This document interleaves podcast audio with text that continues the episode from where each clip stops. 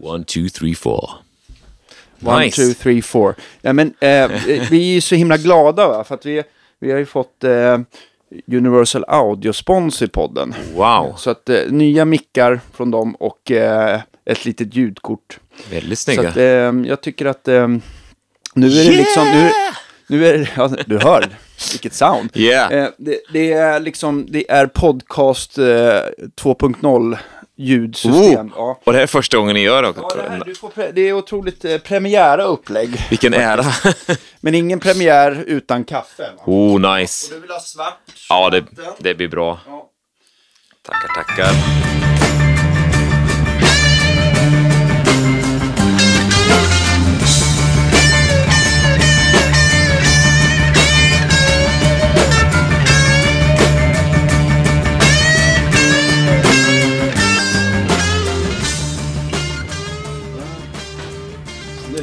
Så är det tillbaka i fikapodden. Åh, gött. Men välkommen hit, Peter Johansson. Tack så Ja. mycket. Tack. Hur, hur känns det att... ehm, ja, det känns väldigt bra att ha dig här helt enkelt. Jag, jag har, blev väldigt intresserad av dig eh, som gäst eh, på grund av att du tar ju med dig så otroligt fina gitarrer hela tiden. Man blir ju så här, Ja. "Åh, har du en sån? Åh." Ja.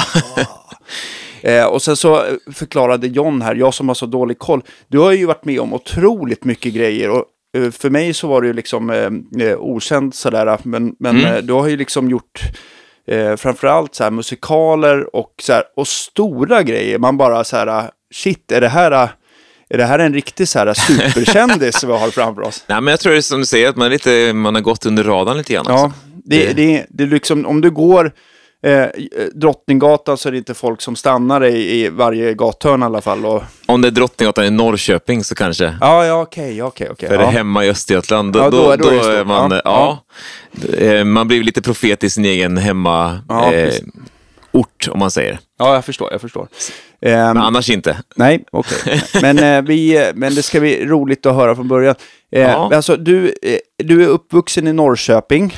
Sankt Anna till och med, längst ut vid skärgården. Alltså Ja. man, fem mil utanför Norrköping kan man säga. Det är Söderköpings kommun. Så att jag Det är upp, uppvuxen på en gård där ute på en, en ö som heter Norra Finne. Så långt ut man kan komma. Okej, okej. Eh, med broförbindelse dock, men ja. Och, och där fanns det inget att göra förutom att bada och spela gitarr, eller? Exakt. Ja, så? Eller trummor från början. Trummor min, från- i, min del. I mitt fall så var det trummor. Jag fick mitt första trumset när jag var kanske sex, sju år, var någonting sånt. Okej. Och, eh, för det var trummis jag ville bli från början. Hur, hur, eh, eh, vad hade du för förebilder då, då? Var det att du ville spela... eh, Animal i Mupparna. Ja. Nej, men det, det, eh, egentligen så, när man tänker tillbaka så, jag kommer från en väldigt musikalisk familj. Det var mycket, vi växte upp med våra kusiner på, i huset bredvid. Och vi sjöng alltid och höll på och spelade. Min pappa och hans syrror sjöng och spelade mycket. Och Okej. Det fanns alltid mycket instrument hemma. Ja. Eh, så att eh, det var därifrån det kom och eh, när vi blev lite äldre sen i, i tonåren så bildade vi ett band som, vi, som hette The Cousins. Och eh, Ah. där blev jag leadgitarrist och eh, sångare. Okej. Och sen så, vi var åtta kusiner och spelade egentligen musik som vi hittade i våra föräldrars skivbackar. Det var Beatles, ABBA, Creedence, eh, den stilen. Okej. Våra första gig hade vi typ åtta låtar, sen så körde vi dem på repeat. På något ställe. Och, och, eh, så det var mycket så, eh, Hur gamla var ni, sa du? ja, okej, jag kan ha varit 15 när vi började. Och den yngsta kusinen var? Ja, de, sex, sju när vi började. Okej, så, okej. och den äldsta, min syrra, hon var väl hon är två, tre år äldre än mig. Så att, eh, Mm. Ja, sen 17, körde vi, 18 där ja, vi körde järnet där i några år. Och, eh, så syrran fick spela trummor till slut. Var, för när vi började, när jag, när jag var kanske sex, sju år, då, och spelade trummor och så, så, så spelade syrran också. Vi tävlade lite grann om vem som kunde lära sig saker snabbast. Ah. Så att hon lärde sig trummor också. Så hon blev trummis i vårt band sen. Men, men var det... White Stripes. Men jag tänkte på, just att få de där intressena för att börja spela trummor eller gitarr eller så, var det någonting så här som eh, pappa eller mamma pekar med hela ar armen så här, "Nej, nu, nu övar du, eller, eller var det så här, eller var det bara på egen, eh, eget intresse så att säga? Ja, det var, det var nog eget intresse. Pappa ville nog att jag skulle spela, han försökte lära mig dragspel eftersom han är dragspelare. Och, Ah, så jag fick okej. ett litet knappdragspel och, eh, och tränade. Men det var inte man kan inte, det har jag märkt nu med mina barn, med min son, Mm. så han spelar lite piano, men man kan inte, det måste komma från en själv. Ja, när man- när jag man- tänker så med mina barn också. Sådär. Mm. Jag har gett dem lite, det finns lite keyboarder, det finns Ja. någon liten någon sån här eh, mini-elgitarr hemma och Astrid har fått några nylonsträngar. Men jag känner att jag liksom, ja, och jag försökte visa Ludvig, han ju, ska ju fylla åtta så här, men han tycker Okej. att det gör ont i fingrarna Ja. jämfört med att spela iPad. Ja, det, det, Ja. det finns mycket mer distractions nu för barnen alltså. Ja, herregud. Och, det, och jag tror att så fort det blir lite, för att, att lära sig ett instrument, är ju inte bara, Nej. nej det är, det, det, de vill ju att det ska gå så fort liksom. Och det, Ja, verkligen. knepigt, alltså. Ja, nej, men jag hade väl det där, det, eh, det fanns, det har jag märkt också med mina barn, att om man omger dem med musik hela tiden så, Mm.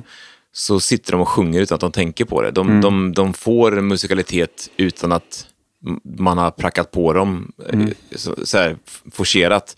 Utan eh, det är väl samma för mig, det, det fanns mycket musik hemma och eh, så trummor blev väl någonting som jag tyckte var, det var roligt att, att, att spela. Och det blev så här, jag vill, sen ville jag också spela tvärflöjt. När vi började fyran så fick man ju eh, kult, vad heter det, kommunens musikskola. Ja, fick men- man skriva upp sig på, på Just där. det. Då.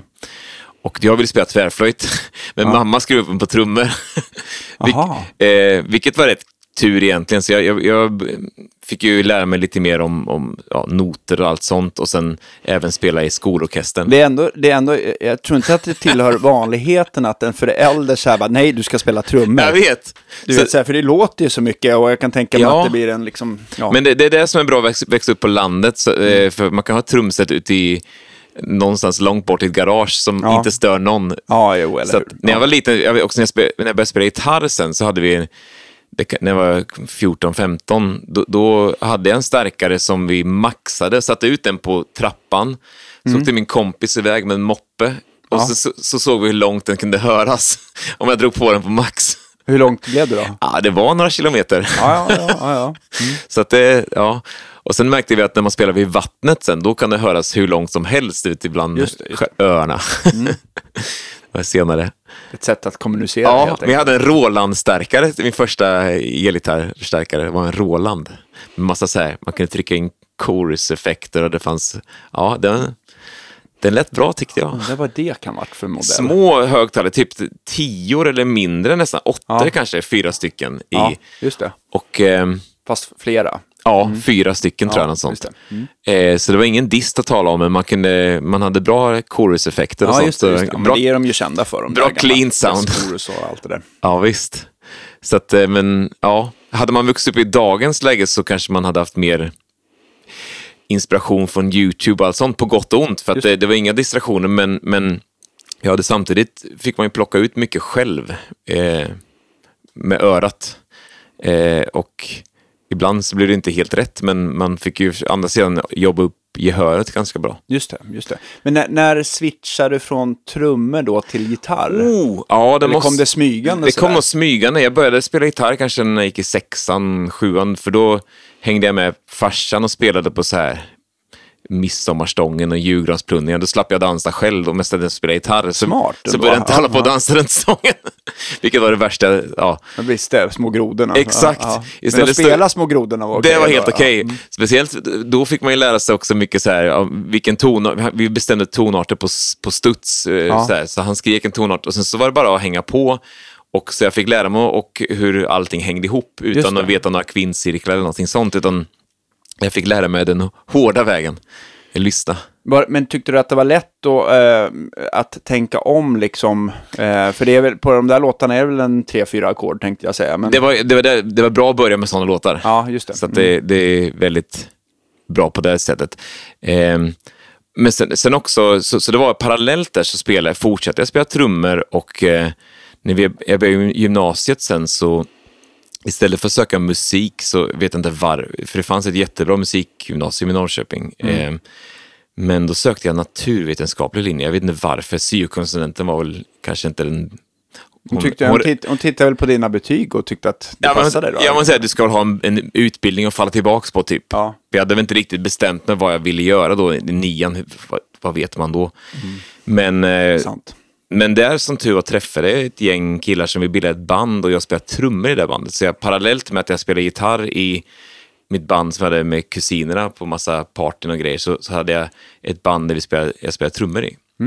Och vi, där skrev vi egna låtar och så, så där var det mer soft eh, rock. Men, men du, du tyckte trummor och gitarr var ungefär jäm, jäm, jämnkul, så att säga? Ja, det, för det var ju två olika saker. Med, med gitarren så då, då blev jag också sångare och var tvungen att fronta. Mm. Medan trummorna kunde jag sitta och eh, ta en lite mer back eh, position. Så man- Ganska skönt. Ja. Jag, tänkte, jag tänkte bara för egen del för att Mm. eh, på trio och när man frontar och spelar gitarr, det är ju rätt, man, man känner, det, Mm. blir, det var väldigt skönt i alla fall i fredags när jag bara fick vara gitarrist helt enkelt. Det blir Ja. en helt annan grej tycker jag. Så här, man kan stå och Fokusera på, på ja, sin men, grej. Ja, jo, men dels det, men det blir, det blir ja, ja, inte avkopplande, men det blir, det är skönt att ha en sak mindre att tänka på ibland. Ja, Och det är inte samma press. mellanprat och allting om lyckas. Ja, men, ja, exakt. För ibland kan man stå innan man ska in på en scen och bara tänka, åh, åh, skulle vara skönt att ligga hemma och kolla på en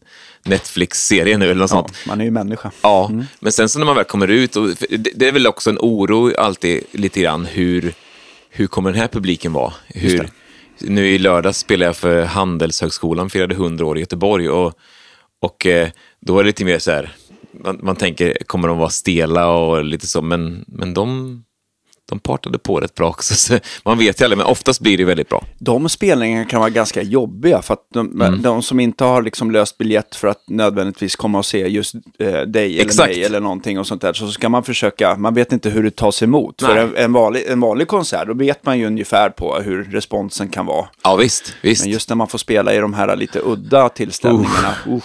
Ja, men oftast så går ju lite Queen-musik hem och så, så det, Ja, det, brukar, ja. det brukar få dem att loosen up. Och det har du ju otrolig erfarenhet också. Jag kanske kommer till det, men, men, Mm. men just med att du har, du har um, varit med i det här, um, alltså spela Queen framförallt i England va? Mm. Ja, jag gjorde ju kanske, vad, kan det ha blivit? 14-1500 shower i We Will Rock You under, under mina fyra och ett halvt år. Och 800 som huvudrollen. Så det, det var också, om man ska jämföra att spela trummor och gitarr och sjunga i ett band, så när jag gick från ensemble i We Will Rock You till att spela huvudrollen, det var samma, precis samma grej där. Då helt plötsligt blev det en press att varje kväll leverera Just det, just det. eh, bra. Men samtidigt så fick jag en enorm, eh, eh, vad ska man säga, muskelkapacitet för sången. Jag, jag, min röst lärde sig att hantera mycket hårt jobb, just det. vilket jag haft nytta av i efterhand. Ja, men, men, eh, men eh, därmed, eh, du började gymnasiet, ni, Mm. du körde lite parallellt och sådär. Men kände du att där under gymnasiet att, att det, det är musik jag ska syssla med? Eller? ja, det blev ju mer och mer tydligt. För det, jag gillar inte att plugga. Det blev mer och mer att jag satte mig och spelade gitarr och sjöng mer och mer faktiskt under gymnasiet. Då upptäckte jag kanske sången mer. För jag insåg väl att jag kommer aldrig bli en gitarrist, eh, eh, sologitarrister som sologitarrist eftersom jag, det finns så jäkla många mycket bättre än jag där ute. Eh, men jag minns att, att eh, jag sjöng jämt. Eh, och skolbetygen gick väl ner. Det, det enda jag fick, jag hade femma i musik och idrott när jag slutade skolan. Och så här, de naturvetenskapliga ämnena var neråt tvåa, kanske etta i kemi hade jag till och med. Ja. Så att jag, jag visste att jag kommer inte söka vidare inom det här. Jag kommer ju vilja bli något inom musik. Just det. Eh, Eh, men jag tänkte så här, det tillhör ju inte vanligheten att man har, om man har två femmor så är det just både i idrott Ja. och musik. ja. ja, det är sant. Så, men du var lite sportintresserad? Jag var nog mer sportintresserad när jag var liten än, än musik egentligen. Okej, och då Utan var det musik- fotboll som gällde? Fotboll, tennis framförallt. Aha. Så mycket racketsport fortfarande. Så jag, jag börjar träna nu på äldre dag här hemma i klubben. Jaha, ju- just eh, tennis eller, Ja, eller ja. Pingis kanske? Ja, nej, tennis. Jag, spelat, jag gick över till squash mycket när jag jobbade i London och sen när jag kom hem här. Jag har spelat squash i kanske 15 år nu. Okej, okej. För ett sidospår. Ja. Eh, är, eh, hur kul är paddel? Har du provat det? Ja, jag tycker paddel... Är, är, det, är det fiasko? Nej, det är kul, men det är lite så här, man saknar strängarna på racket. Ja, jag Att, fattar. Eh, kunna, men sen handlar det om att lägga ner tiden och bli bra. Okej. Och jag känner att jag är så här som, om jag gör någonting så vill jag bli bra på det. Mm. Eh, jag, jag började spela golf för några år sedan med mina kompisar och eh, innan jag kunde acceptera att jag, det här är jag faktiskt inte så bra på, så, så blev jag så här frustrerad. Men, men nu har jag kommit till ett ställe i golfen att jag bara, ja, jag, jag vet att jag inte är bra, men det är kul att spela. Man kan gå ut och snacka med folk. Då ska du gå ut och prata med John här. Han, Alltså. han, han har ju fått riktigt blodad tand och köpt nya klubbor och grejer. Så här, oh, ja. mm. Okej. Han, eh, han, eh, han, eh, är han inte här så är han på golfbanan. Ja, det är underbart. Ja, mm. det är kul, Ja. kul att, han, att, han, att han har fått det intresset tycker jag. Ja, Eh, ja, ja, men, men eh, Ja. okej, men så att du bestämde det där i alla fall i, vad kan det varit i, eh, var det, 16-17 års Ja. åldern märkte man att det, ja, men blev det, eh, vad hände då efter gymnasiet? Blev det att du sökte in på någon eh, musikutbildning? Alltså mitt sista år på, på gymnasiet så, vänta nu, hur var, jo, så var det, jag sökte en, jag, tror jag sökte till Kävesta folkhögskola, nedanför Örebro ligger någon så här, då sökte jag afrosång där och, och jag minns att jag blev reserv där. Och då tänkte jag att, ja men okej, då, då, jag var nästan, kom nästan med. Men samtidigt så satte, satte de, skulle de sätta upp en musikal i, i Norrköping eh, året efter, precis på hösten efter jag hade slutat gymnasiet. Så jag sökte till den på Arbis, hette den, Arbetsteatern i Norrköping, ganska känd ställe som numera är nattklubb och konsertlokal. Ehm, så jag sökte till den, Trollkarlen från Os eh, skulle göras och jag fick roll, eh, eller eh, jobb i ensemblen där. Och eh, där någonstans så började jag få upp musikal, eh, så här, då öppnades en ny värld Just det. med eh, musikalmusik. Och till att börja med typ Jesus Christ Superstar, den här rockare delen av musikal. Ehm, och jag sjöng på lite olika konserter runt om i Norrköping. Eh, hade tur och träffade, det, fanns, det var väldigt mycket scener att stå på i Norrköping under den tiden. Eh, för, för ungdomar som ville lira. Det var jättebra musikgymnasium. Man hade, de hade precis byggt Louis Konserthuset. Och, det. vet, Så de hade hörsalen ledig där, där de brukade sitta i symfoniorkestern. Så vi gjorde massa konserter och eh, jag fick som sagt vara blodad tand, sökte till Bjärnums musikalutbildning, en folkhögskola. Och eh, åkte dit. Eh, vart ligger det Bjärnum någonstans? ligger i norra Skåne, Okej, mitt uppe ja. mellan Markaryd och Hässleholm, i skogen där. Ja. Och eh, jag kom in där och när jag var 19 flyttade jag ner dit. Och det var som att eh, helt plötsligt så blev skolan rolig att gå i. För man, man fick göra någonting man tyckte var kul. Verkligen. Och man hade nycklarna till skolan så man kunde gå dit mitt i natten och träna om man ville. Och, och då började man, jag började dansa också. Vi fick, eh, det var ju dans, teater och sång. så att eh, tävlingsinstinkten i mig också lite grann från sport så gjorde att jag ville bli så bra som möjligt på dans så snabbt som möjligt tyckte jag. Just så det. Att, Mm. så att eh, kurvan var ganska brant uppåt. Eh, och efter ett år där så sökte jag Balettakademin i Göteborg, musikalartistutbildningen där och eh, som jag inte hade en aning om fanns ens. Just det. Men, började men var det två olika utbildningar du Ja, det, det, ja eh, musik, vad heter det? Eh, Bjärnum är ju mer en folkhögskola där man får testa på ett år. Medan eh, Balettakademin i Göteborg var, nu ska du bli musikalartist nu, tre år, sen är du klar, ut och jobba. Typ. Okej, mm. Eh, klar, men... Eh, och... Eh, så då var det helt plötsligt på allvar. Är det den enda eh, utbildningen i Sverige som har den inriktningen just? Eller, eller finns det här i Stockholm? Fin, ja, nu för tiden finns det massor. Det finns Okej. eh, flera stycken här i Stockholm. Och, och balett, i Göteborg finns det tre stycken bra, så det, det finns hur mycket som helst. Okej. Mm. Eh, så att, eh, ja, jag gick där i några år och eh, körde järnet. Och, men jag ja, spelade parallellt mycket instrument själv. Jag, jag, jag kompade mig själv på piano, jag kompade andra när vi höll på och repade och så här. Och jag, var- när vi gjorde popredovisning på skolan så satt jag i bandet och spelade, spelade trummor eller gitarr, jag kommer inte ihåg. Det var något. Eh, hur som helst så, så fanns det alltid med den där musiken också.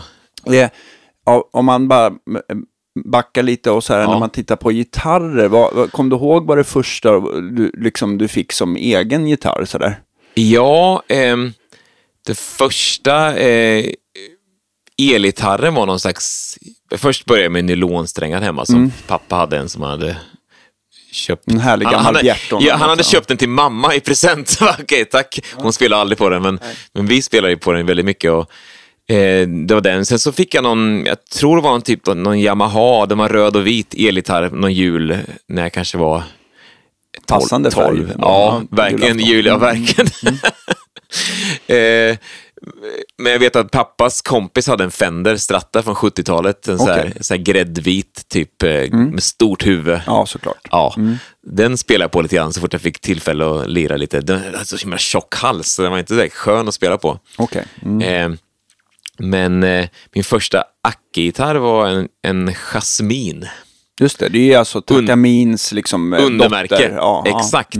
Så den spelade jag på i början. Eh, men sen runt... Men jag tänker också då, nu, jag jag är inte någon Takamin-expert, men jag för mig att då körde väl, då var väl all Takamin gjorde Japan. Och Ja. sen så kanske de gjorde Jasmin i Korea eller någonting Exakt, exakt. Innan de liksom, för Takamin har de ju mer, jag vet inte om det finns så mycket Jasmin längre, men, men Nej. nu finns ju Takamin, Takamin i ganska många, olika, från ganska många olika fabriker. Ja, Och eh, ja, men eh, så var det nog inte. Jag kan tänka, för spelar inte Eagles med Takamin och även Springsteen? Ja, Springsteen har ju alltid kört sin svart- svarta dreadnought sådär. Och Ja. de är ju liksom, det som jag har upptäckt med, förutom att Japan, det är ju ganska, det är ju väldigt rakt och snyggt och man kan nog Mm. uppleva dem som ganska stabila gitarrer och sådär. Så även om de kanske inte är de mest högljudda eller, eller um, dynamiska sådär så har de varit nog, många uppskattat dem som väldigt bra just uppmickade live-gitarrer. Ja. Sådär, för att de, ja, De det- hade ju man kan gans... lita på dem. Ja, de hade ganska bra pickups, jag vill minnas.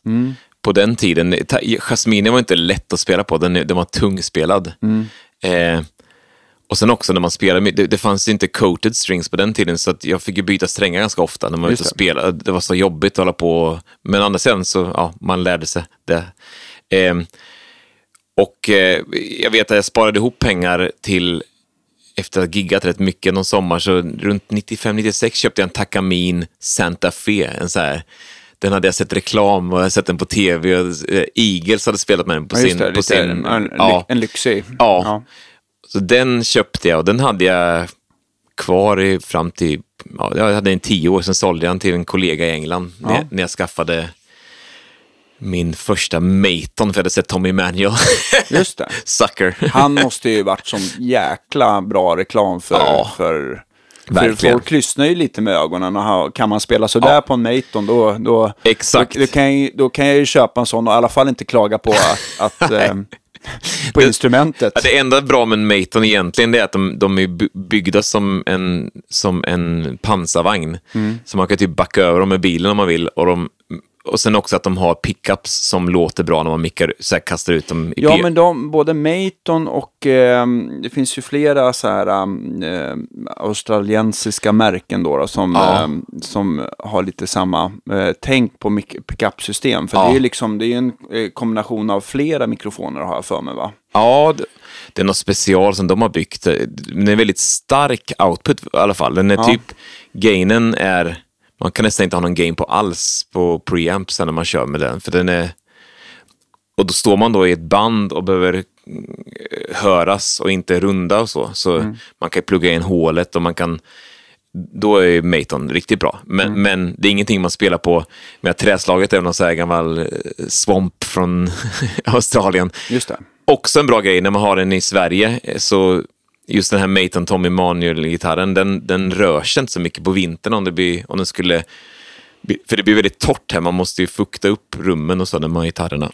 Ja, jag tänker också eh, liksom tvärtom. Just den här sommaren har ju varit ganska fuktig. Det är ju Ja. extremt mycket rassliga översträckta halsar för att halsarna har dragit åt sig fukt och, och eh, stränghöjden har liksom gått ner. Och, Ja. Så att det har varit eh, ovanligt mycket sådana. Kan tänka mig det. Jag, ja, för det jag har mina gitarrer i källaren och så, därför att på vintern har jag alltid en luftfuktare, men nu i somras har jag haft avfuktare och den står fortfarande på. Så det, Ja. ja. Jag tror här nere har vi 56 procent fortfarande.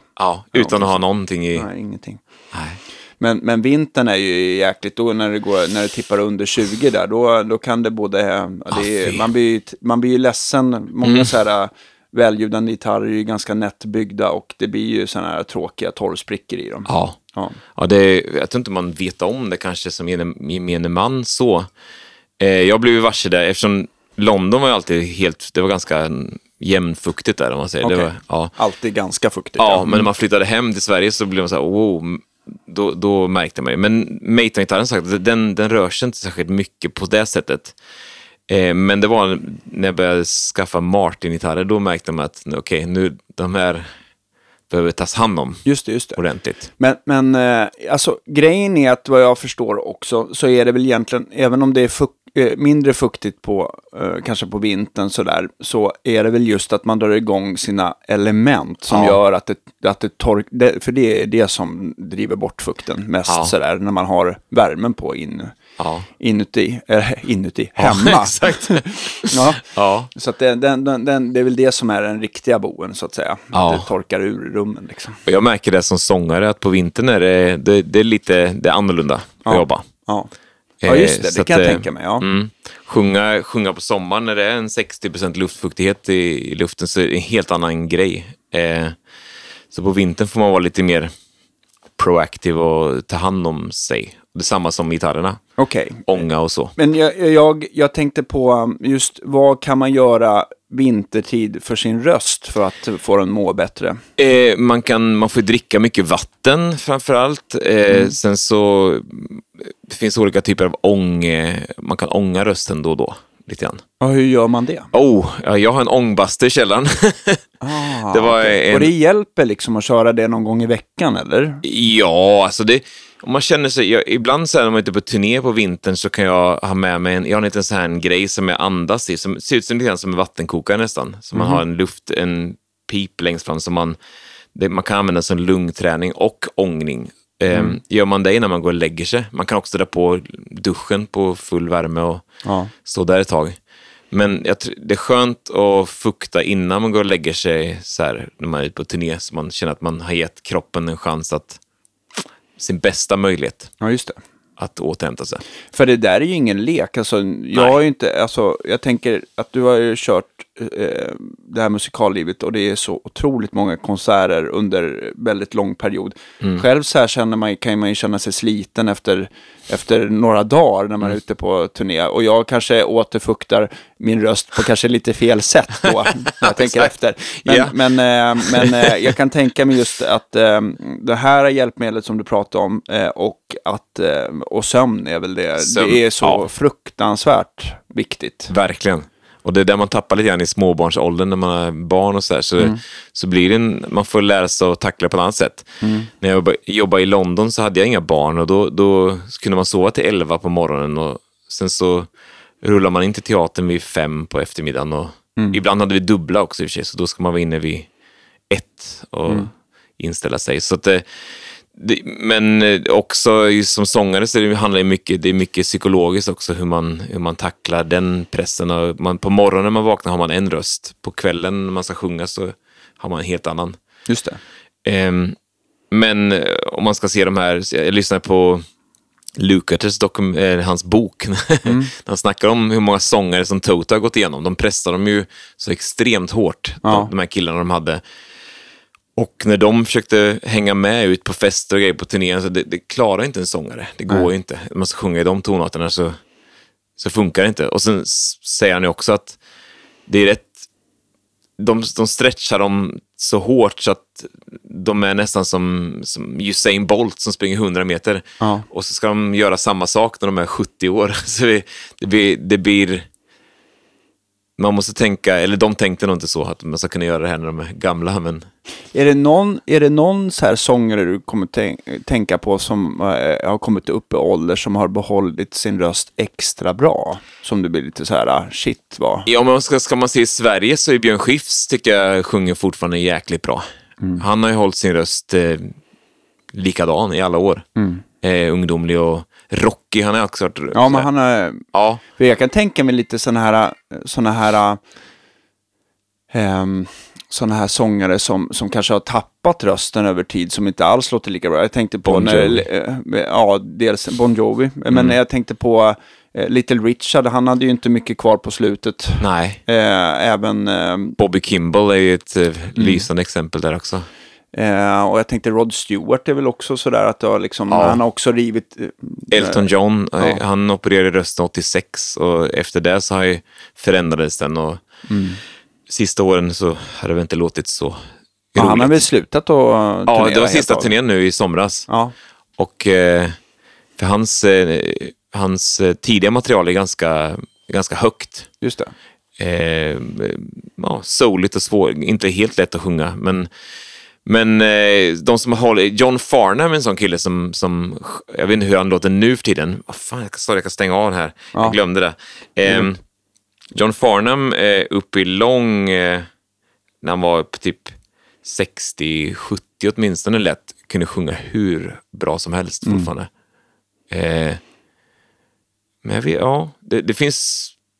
Det är hårt, för rösten förändras ju när man... Det, det är det som är... Som, någon som spelar ett instrument kan ju... De, visst, det är fingrar och det, man kanske ändras i det, men, men rösten är sånt himla... Om kroppen förändras så, så är det svårt att motverka det. Ja, men jag tycker att jag, eh, bara för att prata med min egen röst så här, nu har inte Mm. jag liksom eh, sj- sjungit på samma nivå som dig, men, men jag tycker ändå att den har blivit, den här eh, klangen blir liksom lite mognare och fylligare med åren så där. Sen Ja. så kanske det vänder någonstans, men, men jag, tycker, jag tycker att den lät mer pojkig för 10-15 år sedan, helt klart. Så där. Ja. Om man lyssnar på tillbaka på Ja. YouTube-klipp eller, eller inspelningar så där. Att Det Ja. är lite skillnad. Kolla, eh, ett exempel är ju Joey Tempest, Mm. eh, Europe. De har väl droppat de flesta låtarna i en tonart. eller- Ja, eller, ja men eh, en halvt, halv. en halvt eller ett helt tonsteg Ja, tror jag. ja. för att det är inte, han har ju blivit äldre också. Mm, just så Att, det är rätt smart också. Jag, jag, när jag och Bruno, min kompis, kör, vi, vi gör ganska mycket så här akustiska gig när vi bara lirar själva Ja. med två ackigurer.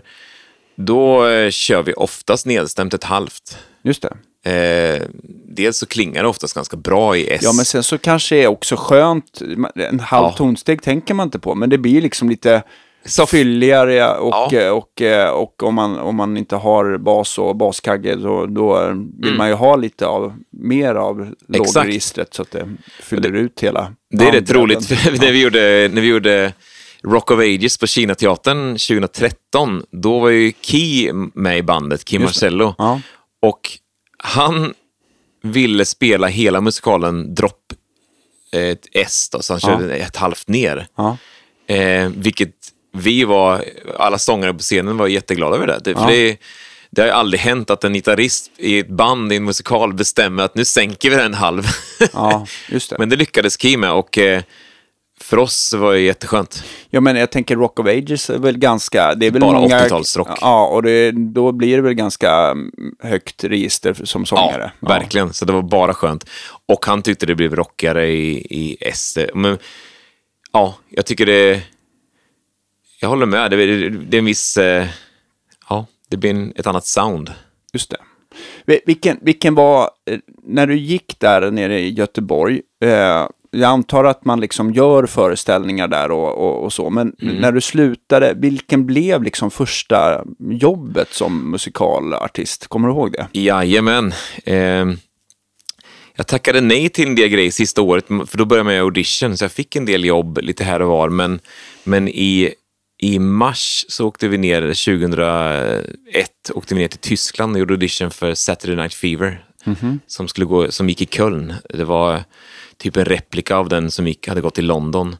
Så stor jäkla föreställning. Och jag fick jobb där. Typ, eh, åkte en vecka efter studenten så åkte jag till Tyskland i juni 2001. Vad blev din roll då? Oh, jag var en av killarna i, i det här, runt Tony Manero som John Travolta spelade, fanns det eh, fyra killar som hette The Faces.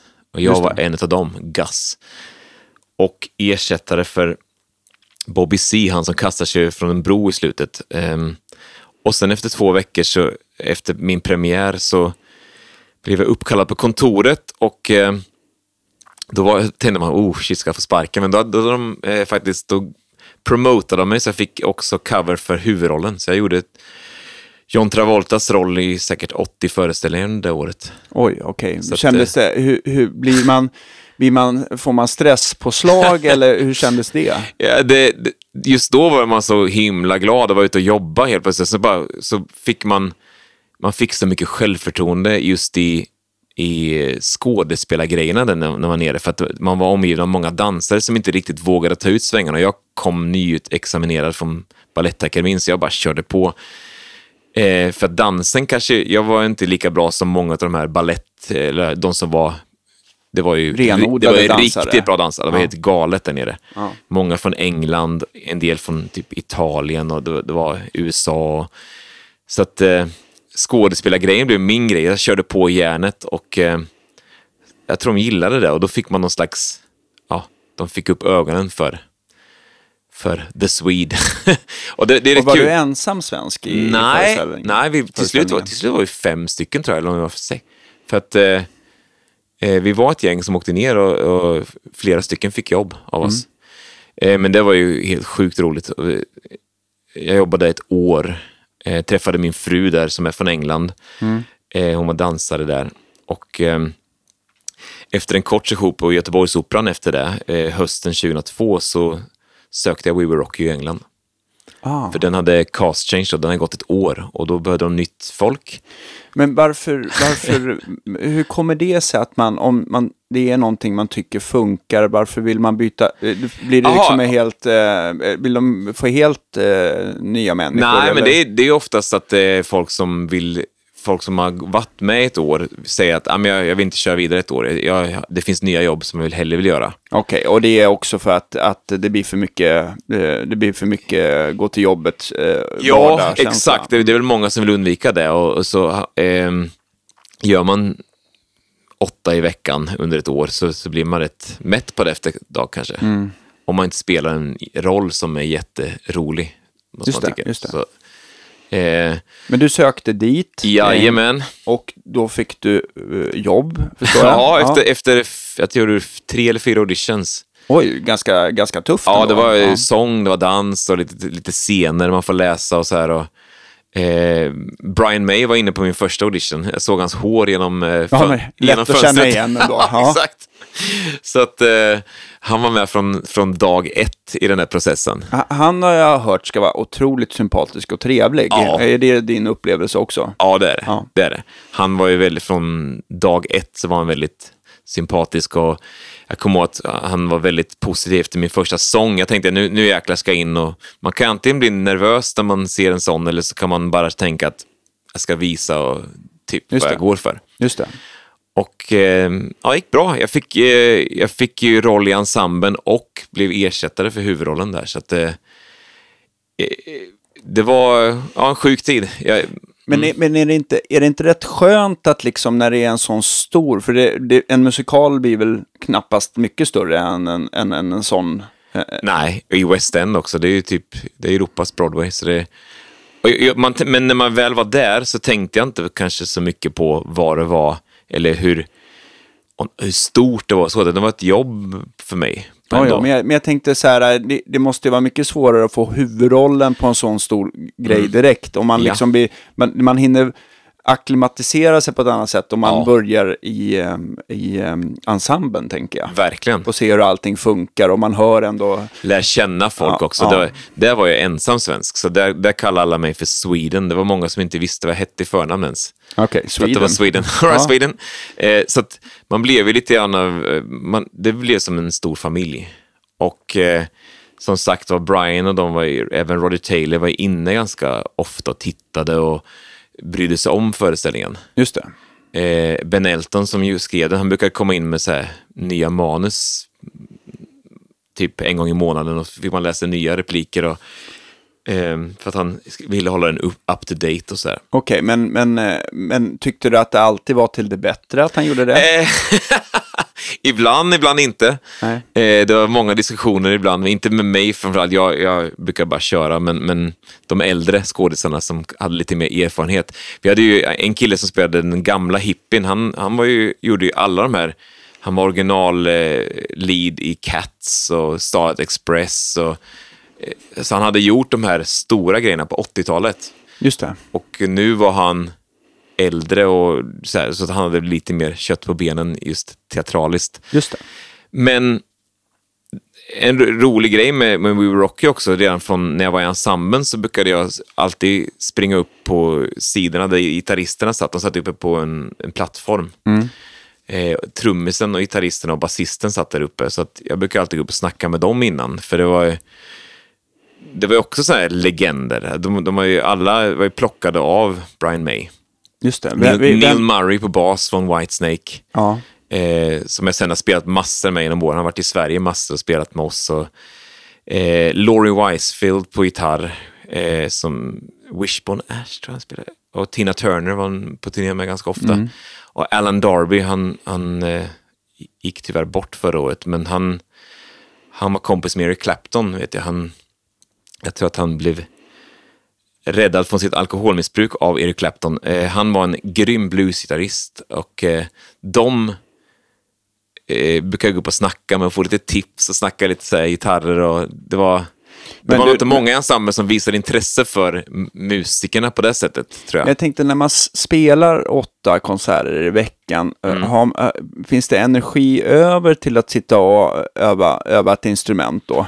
Ehm, ja, alltså när, när jag var i ensemblen så hade man ganska mycket tid över och då hade jag alltid en gitarr backstage som man satt med. Okej. Mm. Eh, Var det din Jasmin eller hade Det var min Takamin då. Takamin, ja. såklart. Ja. Och ibland kom Brian May förbi backstage och spelade lite med oss. Och så. Ja. Så det, sen när man fick ett eget rum när jag var huvudrollen där, sista två åren, så hade jag min egen loge bredvid scenen. Och där hade jag piano, gitarr och hela skiten. Så, så när jag kom in några, någon timme innan så brukade jag sitta och spela. Så, så att, eh, eh, berätta, men du hamnade i ensemblen där på We Will Rock You. ja. Och, och när, eh, när kom du ihåg första gången du blev uppkallad eftersom det ändå var, du, var, du skulle hoppa in ifall jag antar att leadsångaren blev sjuk. ja. Ja, hur, hur ofta blev det och hur var det? Oh, det kunde vara så att man var ute på stan och så får man ett sms. Eh, so and so is ill, you're on tonight. Eller då ringer de. Det hade jag lärt mig redan i, i Saturday Night Fever i Köln. Att, att de kunde ringa någon gång på så här runt lunchtid. Eh, säga att ja, han har halkat i duschen, du är på. Typ så. Okej, men Så- oftast var det någon förkylningsgrej kan jag Ja, tänka mig. va? verkligen. Ja. Ja. Och det har hänt mig. Det hände mig en gång att jag hoppade in för en kille eh, för huvudrollen när jag själv var eh, inte bra. Så jag blev sjuk under själva föreställningen. Jag var tvungen att bryta för rösten försvann. Ja. Men då fanns som tur, tur var en, andra, Tredje. en, en tredje kille som kunde göra rollen, så han stod beredd i, i, i In the Wings. Så när jag, när jag kom ut från ett nummer så hoppade han in. De, de bara sta- stannade snabbt och sa att den här rollen kommer spelas så och så, så fortsatte allting. Ja. Så man är utbytbar, Jag fattar vilket det. är skönt. Ja. Ja, men det, ja, jag misstänker att för the show must go on, så att säga. Mm. verkligen. Men har man 2000 Men en, betalt. men en, men en, eh, eh, en gång har det hänt. Ja. Eller, ja. Det har hänt en gång i London och sen så i Sverige tror jag inte jag har ställt in någon föreställning. Jag, jag, jag, gigs har jag tvingats ställa in en gång för jag blev dålig i halsen. Här. Eh, och då hade jag sjungit med en förkylning men fem dagars röstvila så var det över. Just det. Och jag kunde bara skjuta upp det. Så att, eh, ja. Men väldigt lite ändå. Du har Ja, jag har hållit med touchwood. Jag, ehm, ehm, jag har väl hållit med ganska frisk i röst och så här. Det, men får man en förkylning och måste sjunga så är det jäkligt jobbigt alltså. Men, Men, men man, man kan säga om, om man ska vara stand-in, alltså eh, för dig, Mm. alltså att stå, eh, då, då, då är man ganska arbetslös helt enkelt. ja. ex- exakt. Om man inte har så här förskrivet i kontraktet att eh, den här datumet ska göra något annat så då... Okej. Det har hänt också att man Ja, ska ja, göra okej. så här julturnéer eller whatever och då har man att de här veckorna missar jag. Just det.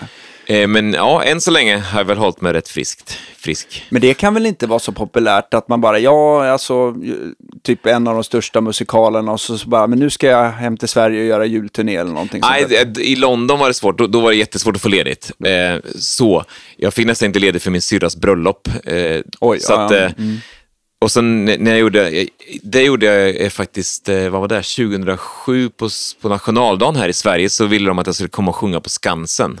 Ja. Och eh, jag fick inte ledigt från England. Eh, och då hade jag frågat någon gång i, jag frågade ju kanske tidigt i mars. Och sen när, när väl dagen kom så tänkte jag, ja men jag, jag drar hem. sjukanmäld. Så jag ringde in dagen innan den femte, så det, jag kan inte spela ikväll. Satt en på flyg till Sverige. Dagen efter så skickade jag sms, fortfarande sjuk, stängde av telefonen.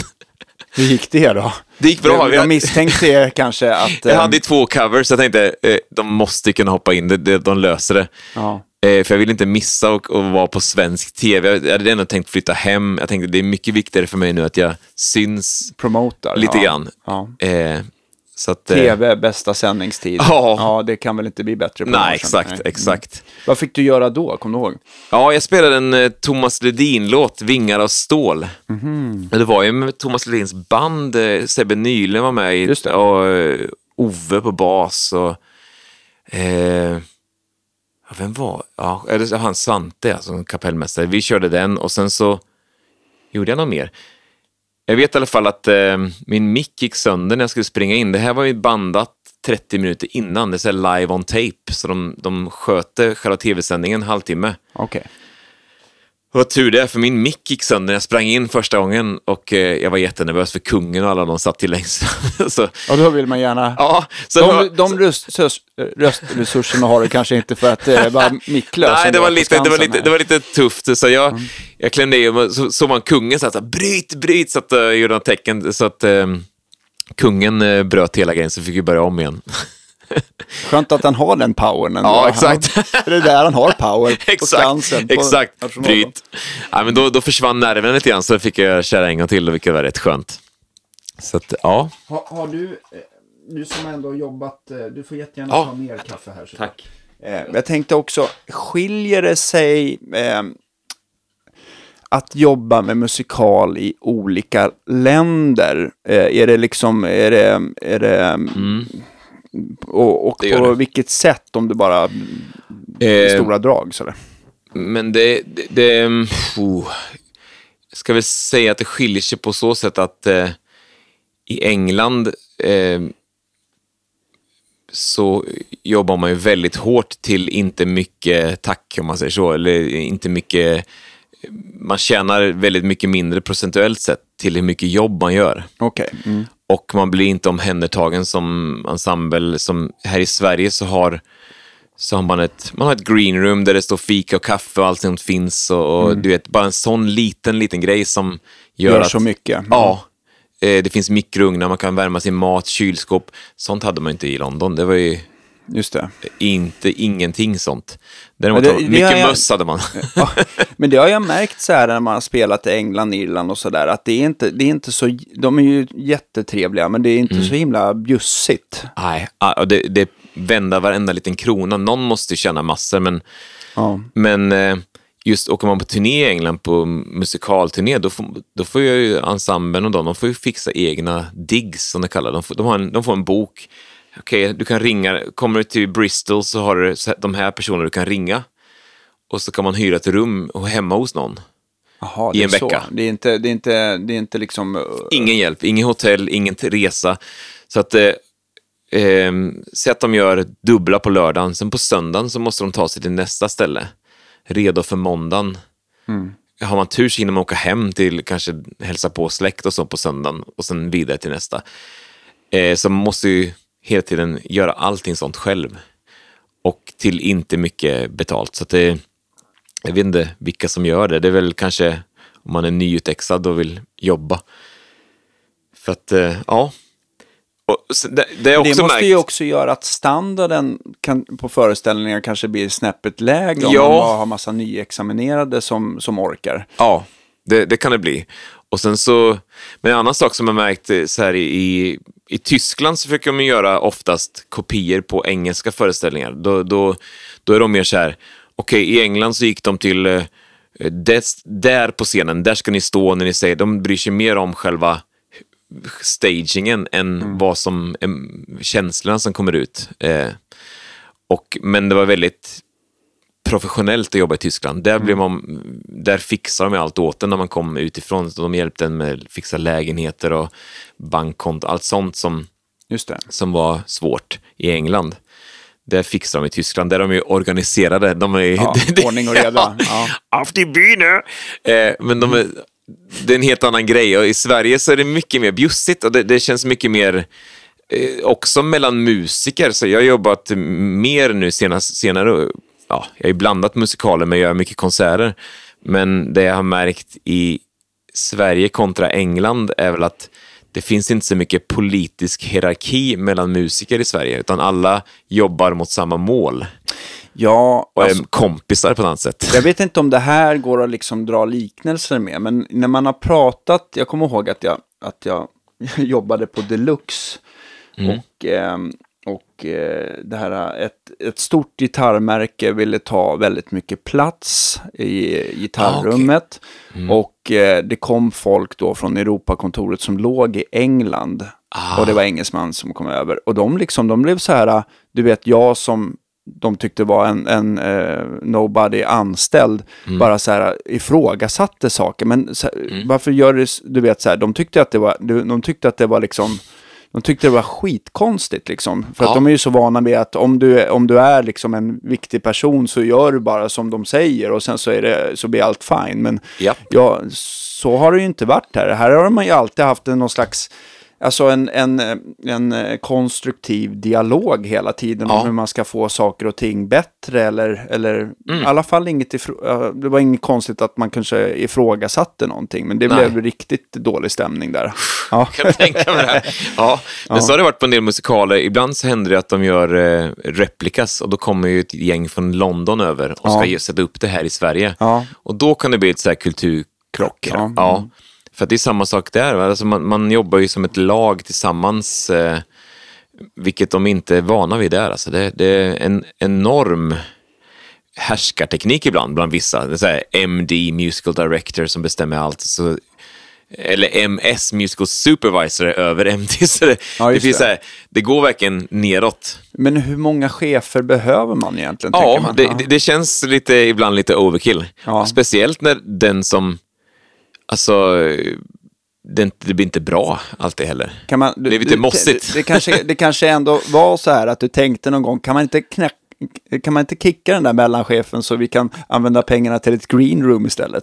Ja, exakt, exakt. Så alla kan trivas och må bra. Ja, Mm. men det blir så himla, ja, Nej, men jag fattar att det, det, det, det där är så Hierarki. inkörda hjulspår så det kommer väl troligtvis alltid vara så. där. ja. Och jag vet jag har inte, jag har ju mest gjort musikal i England så jag har inte riktigt koll på hur det funkar i, i andra sammanhang om man spelar i band och så här, det kanske är annorlunda men Alltså, jag Men- kan ju bara tala för mig själv när det är England, Irland och sådär. Man, man spelar, jag kommer ihåg, speciellt något ställe i, eller flera ställen har det varit sådär. För att det, där har det varit så här på rock'n'roll-scenen, då har ju nästan DJen varit mer värdefull för folk vill dansa mellan banden än Ah. själva banden. wow. Så, har, så är det ju aldrig någon annanstans. Det är Nej. liksom, DJn har ju alltid varit mer en...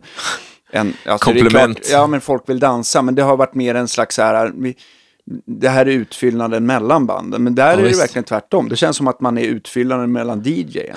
Så att om man sjukt. börjar sent och man, om man har sagt, och de har sagt ja men ni ska spela en timme. Är man en kvart sen, då är det 45 minuter och du drar inte över. Wow. Det är jättekonstigt tycker jag. Ja. Och de blir så här sura verkligen.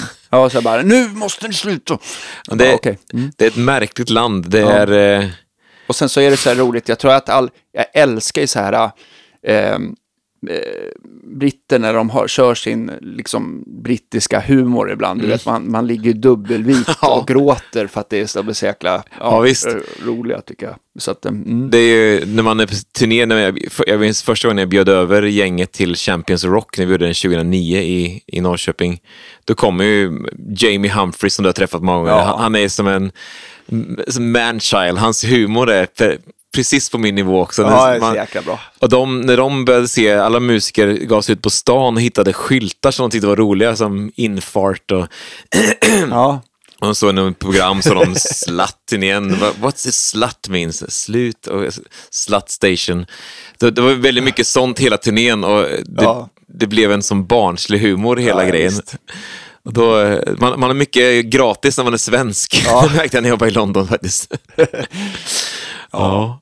Eh, eh, vilka, vilka, eh, har du, när du varit så här, uh, musikalgrejen, har det varit då Tyskland, England och Sverige? Eller har det varit ytterligare i något land sådär då? Mm. Nej, det är de, de länderna. Okej. Mm. Är det. Och senaste 15 åren i Sverige. Hur var det med, hur var det med eh, eh, i, på We Will Rock You där, var, var det någonsin att liksom Brian, Brian ville vara själv med och spela eller? eller Mm. Det hände flera gånger. Eh, första gången tror jag var när, när Tony Vincent som spelade huvudrollen skulle sluta. Första gången eh, när han drog efter ett och ett halvt år. Då i hans sista föreställning så bara, oh, Brian wants to come and play the solo in Bohemian Rhapsody. Ja, Då stod han uppe på bandplattformen så ingen såg honom riktigt. nej okej. Men under första föreställningen på eftermiddagen, då, då han skulle spela den, då bombade han. Eller, eller så blev det något fel med om man trampade ur en sladd eller någonting när han ställde sig upp och skulle spela den. Så det, det kom aldrig något solo. Eh, det, all, fiasko. Ja, alla Ja. var så här, Brian May ska spela. Och så bara, nej, det hördes ingenting. Det hände ibland att gitarristerna, i sista åren så gick de ju ner, och då hade de en lång sladd ner. De hade Det var liksom inte trådlöst Nej, jag vet inte om de, inte vågade eller vad det var, men de hade en lång sladd som de, och, och så skulle sitta en tekniker och, och trycka i disten och ibland så, jag vet inte om man glömde det eller om det blev någon, så här, någon slags, att det var för lång sladd så det orkade inte, så det blev ett så här jazz-solo istället för distad full-on. Och det, det var alltid roligt att höra. Bohemian Rhapsody med, med clean. I alla fall, Brian May, på andra föreställningen så kände han att han ville ha lite upprättelse och eh, då kom han tillbaks och då nailade han solot. Men jag tror Brian under den perioden var lite rostig, han spelade inte så mycket gitarr. Nej, okej. Ehm, så att han bestämde sig, då, sen så kom ju Paul, Paul Rogers och Queen, Ja. gjorde en turné där 2005 någon gång. Och då började han spela mer och då kom han tillbaks och, och var med på scenen och kom upp i en lucka i golvet i slutet på, när vi hade så här jubileumsshower och så, så, så brukade Brian komma och spela. Och ibland kom även Roger Taylor med, då kom hans trumset upp eh, längst bak på scenen, också en lucka i golvet. Och, så att, eh, det var rätt stort. Och eh, ja, det var, det var, ibland hade de så här stora tillfällen, till exempel när Freddie Mercury skulle ha fyllt 60 år, då hade de maskeradtema på publiken och Queen var med och spelade, Brian och Roger. Eh, McFly, det här bandet från England som var riktigt heta, kom upp och körde en låt också mitt i föreställningen. Så kunde det, så det var en ganska tacksam show och, och ändra grejer och göra, göra häftiga saker. Just det, men jag tänkte de där musikalgrejerna, var det, eh, var det liksom i, i London då, då, då kunde ni ha eh, föreställningarna under väldigt långa perioder i, i London? Eller, eller var det mycket hoppa runt? med Mm. Nej, det gick i alla 14 fall? år, det gick ju 14 år på, på Dominion. Så hur många år var du med? Jag var med i fyra och ett halvt.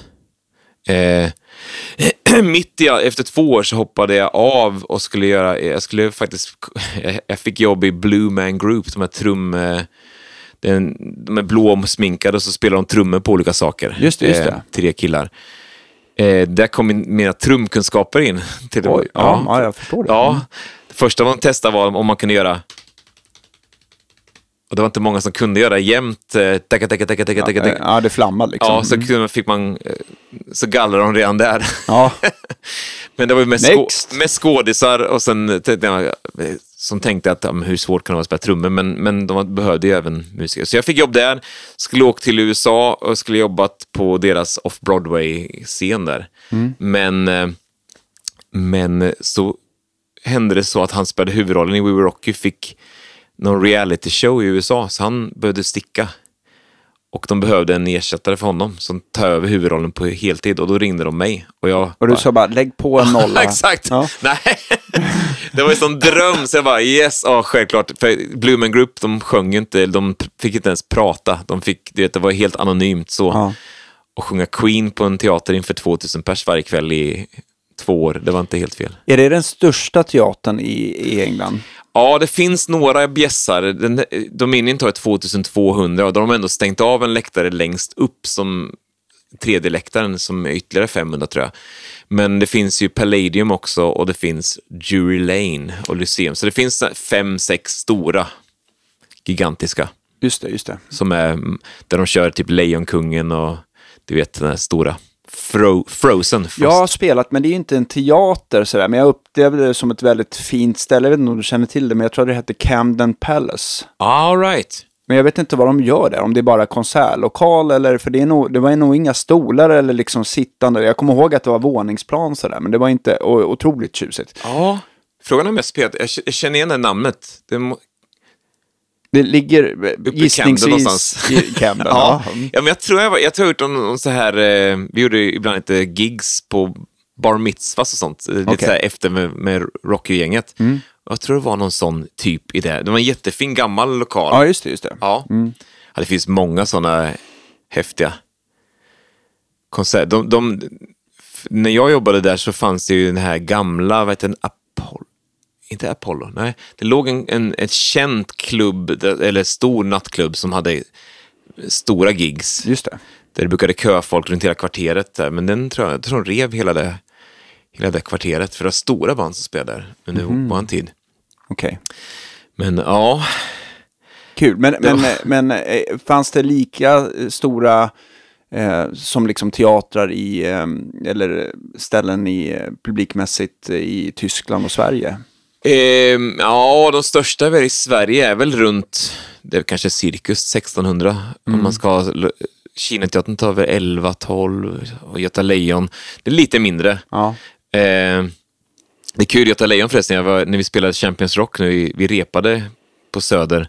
Och så gick vi förbi där med Neil, han sa, "Ja, oh, I was here with Whitesnake in 1984, I think, or 82 och någonting sånt. Mm, det är ett tag sedan. Ja, jäkla häftigt. I alla fall. Ja. ehm, I London, ja, det, det är den här West End-teatrarna, de, de, det finns några som är jättestora. Så finns det, ju, det finns olika kategorier, de här som är runt 1000, 1100, och sen finns Just de det. jättesmå Just det. som är lite mer. Det finns ju en enorm uppsjö av teatrar överallt. Mm.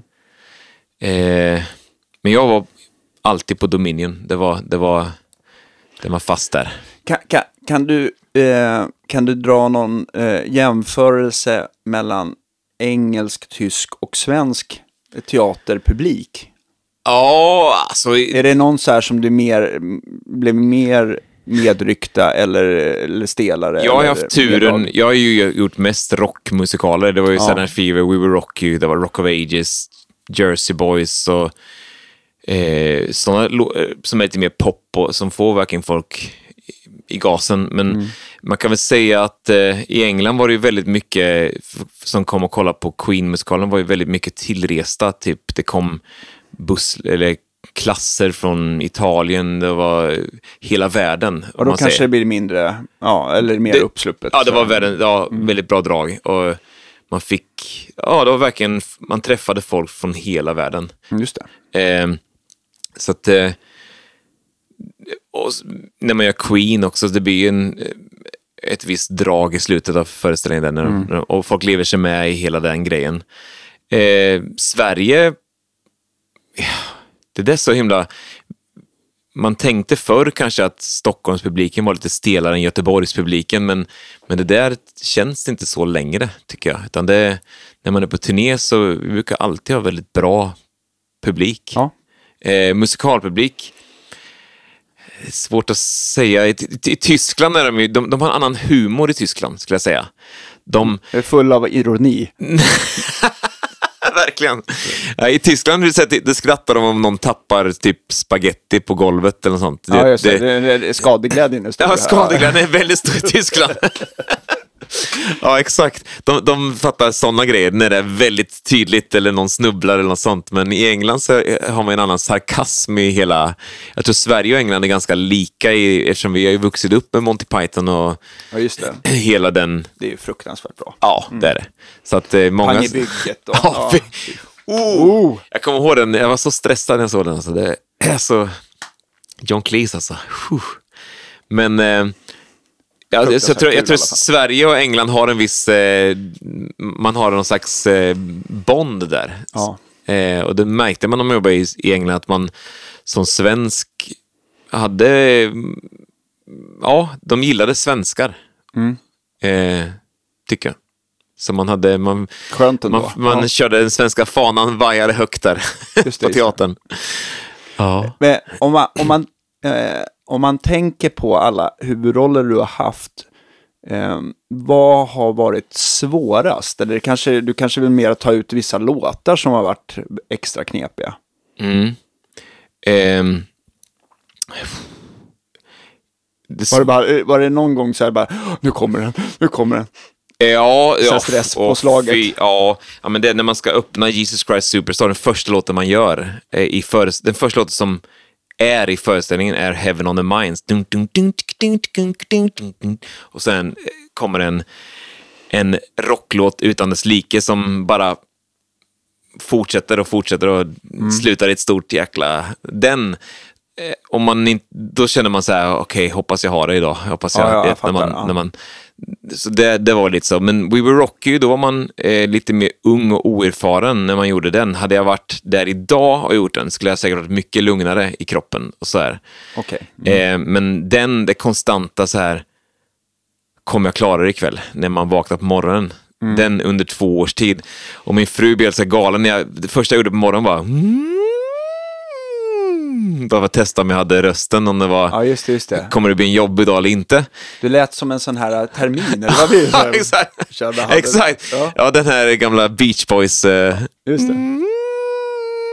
Ehm, så gick man runt och testade hela tiden. Men efter ett år, när jag hade spelat huvudrollen i ett år i England där, så, så gick jag till en sångpedagog i, som var, hade utvecklat eh, en bra teknik för pop och rock.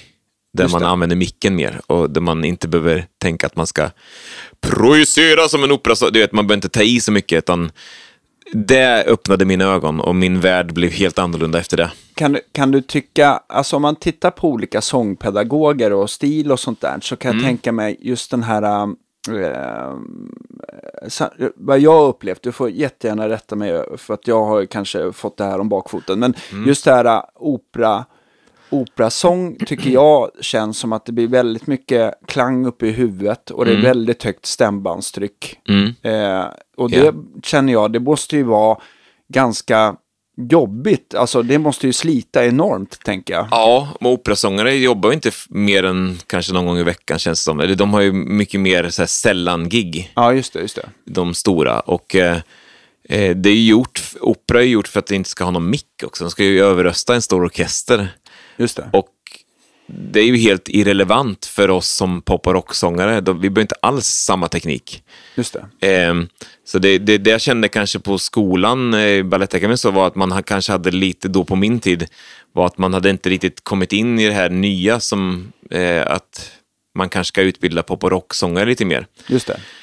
Ehm, för hon som jag gick, eh, hon hade, hon hade varit med och startat Estil-tekniken, vilket är mer tänka lätt och, och eh, med så små medel som möjligt eh, få ut den här twang-rösten som, som micken behöver för att låta bra ut. Just det. Så, så att man man, man, man, ungefär som att när man, eh, när man tar i och med stämbanden så stryper man åt här istället för att man ska vara öppna och känna att man har ett inre leende nästan när man sjunger. Allting ska vara lätt, allting ska Ja, vara just le, lekande lätt.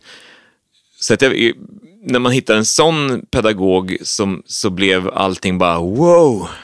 Vad skönt. Ja, jag Ja. visste att jag har den här uppvärmningen, tar fem minuter, sen så kan jag sjunga. Då, då öppnades en helt ny värld för mig.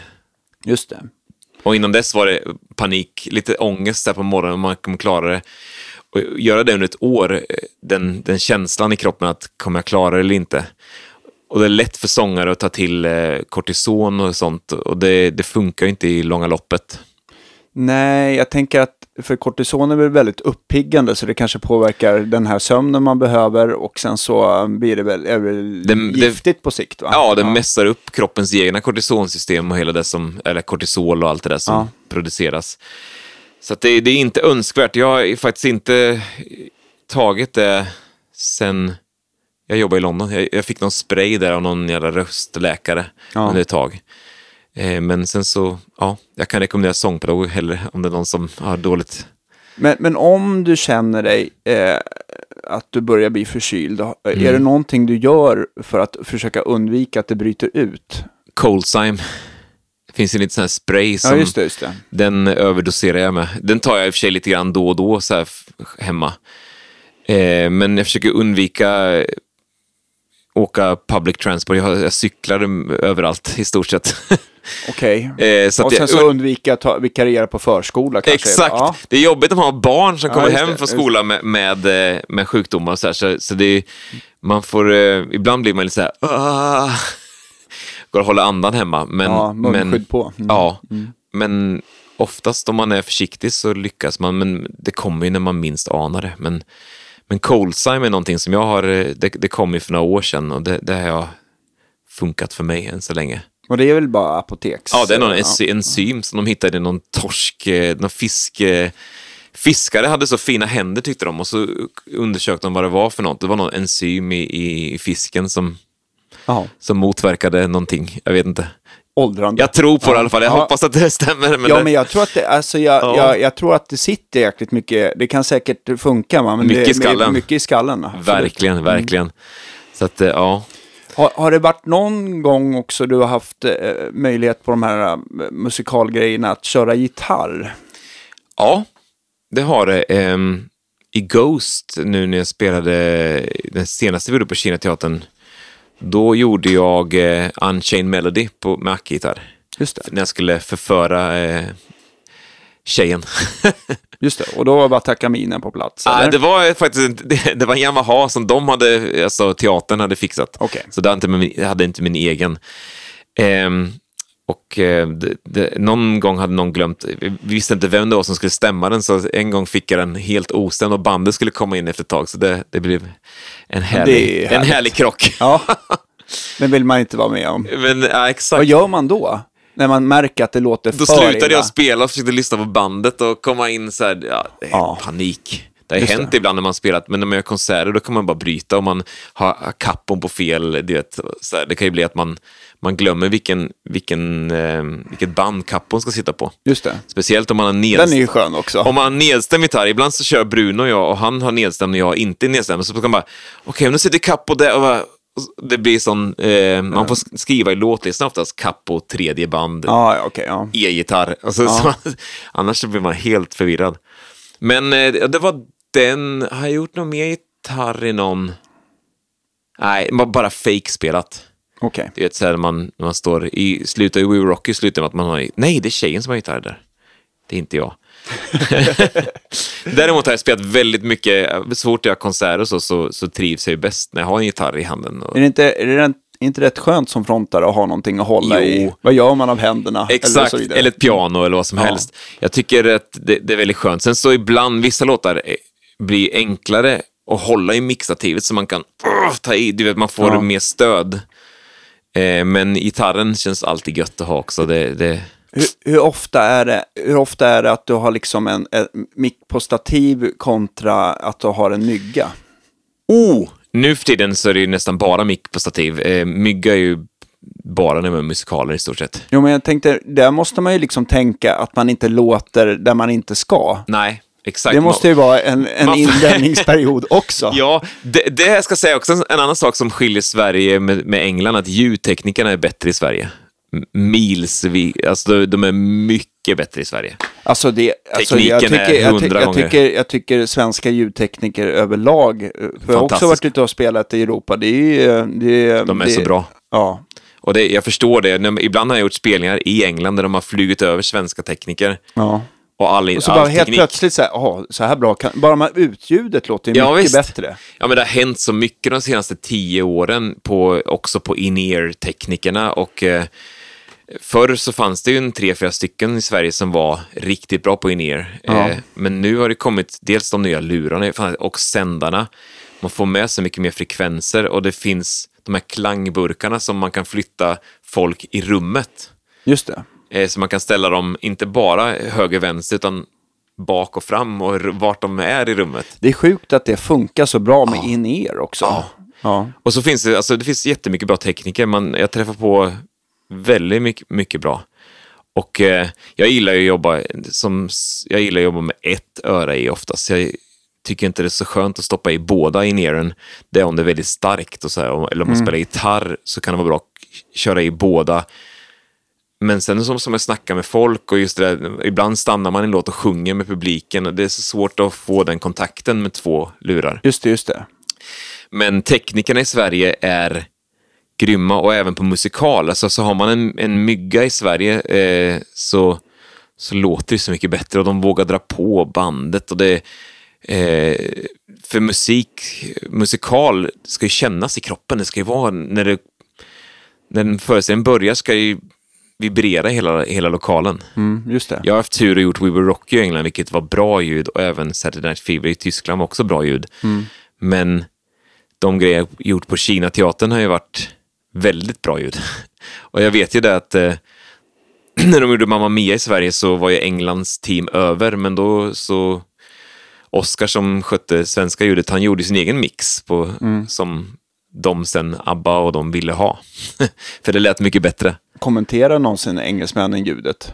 Eller? Jag, jag tror att de var, de ska ju vara där och pilla i allt. Och de, ehm, jag tror till och med att någon MD, var inte någon, det är någon story om att någon MD hade, Vad är MD? eh, musical director, just det, som tyckte att basen skulle sveva på sånt, titta ner i diket och säga att så sitter Rutger Gunnarsson där.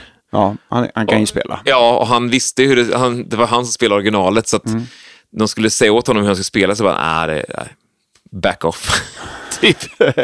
Men de, det är igen den där hierarkin, och det är samma med ljudtekniker. Kommer över en ljudtekniker från England så tror han att han är mycket bättre än, men det stämmer ju inte, och det är Nej. ganska långt från sanningen. Så att, Verkligen. Alltså, jag, har varit på engelska festivaler Mm. och spelat. Man, när man, alltså när man lyssnar bara på andra band, du vet, så här, man bara, det är skarpt och det är Mm. elakt och det är bara, det låter för taskigt. Alltså. Ja, jag vet inte, man bara, man, hade man fått en minut och man bara visste vad alla instrument Ja, stod så här, e- även jag hade ju kunnat ställt ett, ett mycket bättre ljud på, på Ja. eller bara korrigerat lite grann så här. Man bara, man, man, bara, man bara står och funderar på hur kan ni misslyckas så mycket? Ja, och musikaler. Jag har varit på väldigt många i London som ljudet bara är skit. Jag, bara, jag ser att sitter en gitarrist i diket, men jag hör ingen gitarr. Nej. Eh, och sångarna på scenen har myggor som är tejpade. Istället för att ha ett headset som kommer närmare munnen som, visst, det kanske inte ser hundra... Man kan, väl inte ha det pin, man kan väl inte ha det tejpat i pannan? Ja, vissa har ju det. Så det, ser ut som en, som en bindi i pannan. Ja. Eller tejp, så här. Dels blir det väldigt nasalt när den sitter här uppe också. Man får bara en massa hudklang. Så Ja, men alltså i pannan? Ja, det är, det, ibland tejpar man till och med två så de har så här reservmick ifall den skulle gå sönder. Gud vad snyggt ändå. Jag vet, och när man svettas mycket också. Så vi, Ja. Men, ja.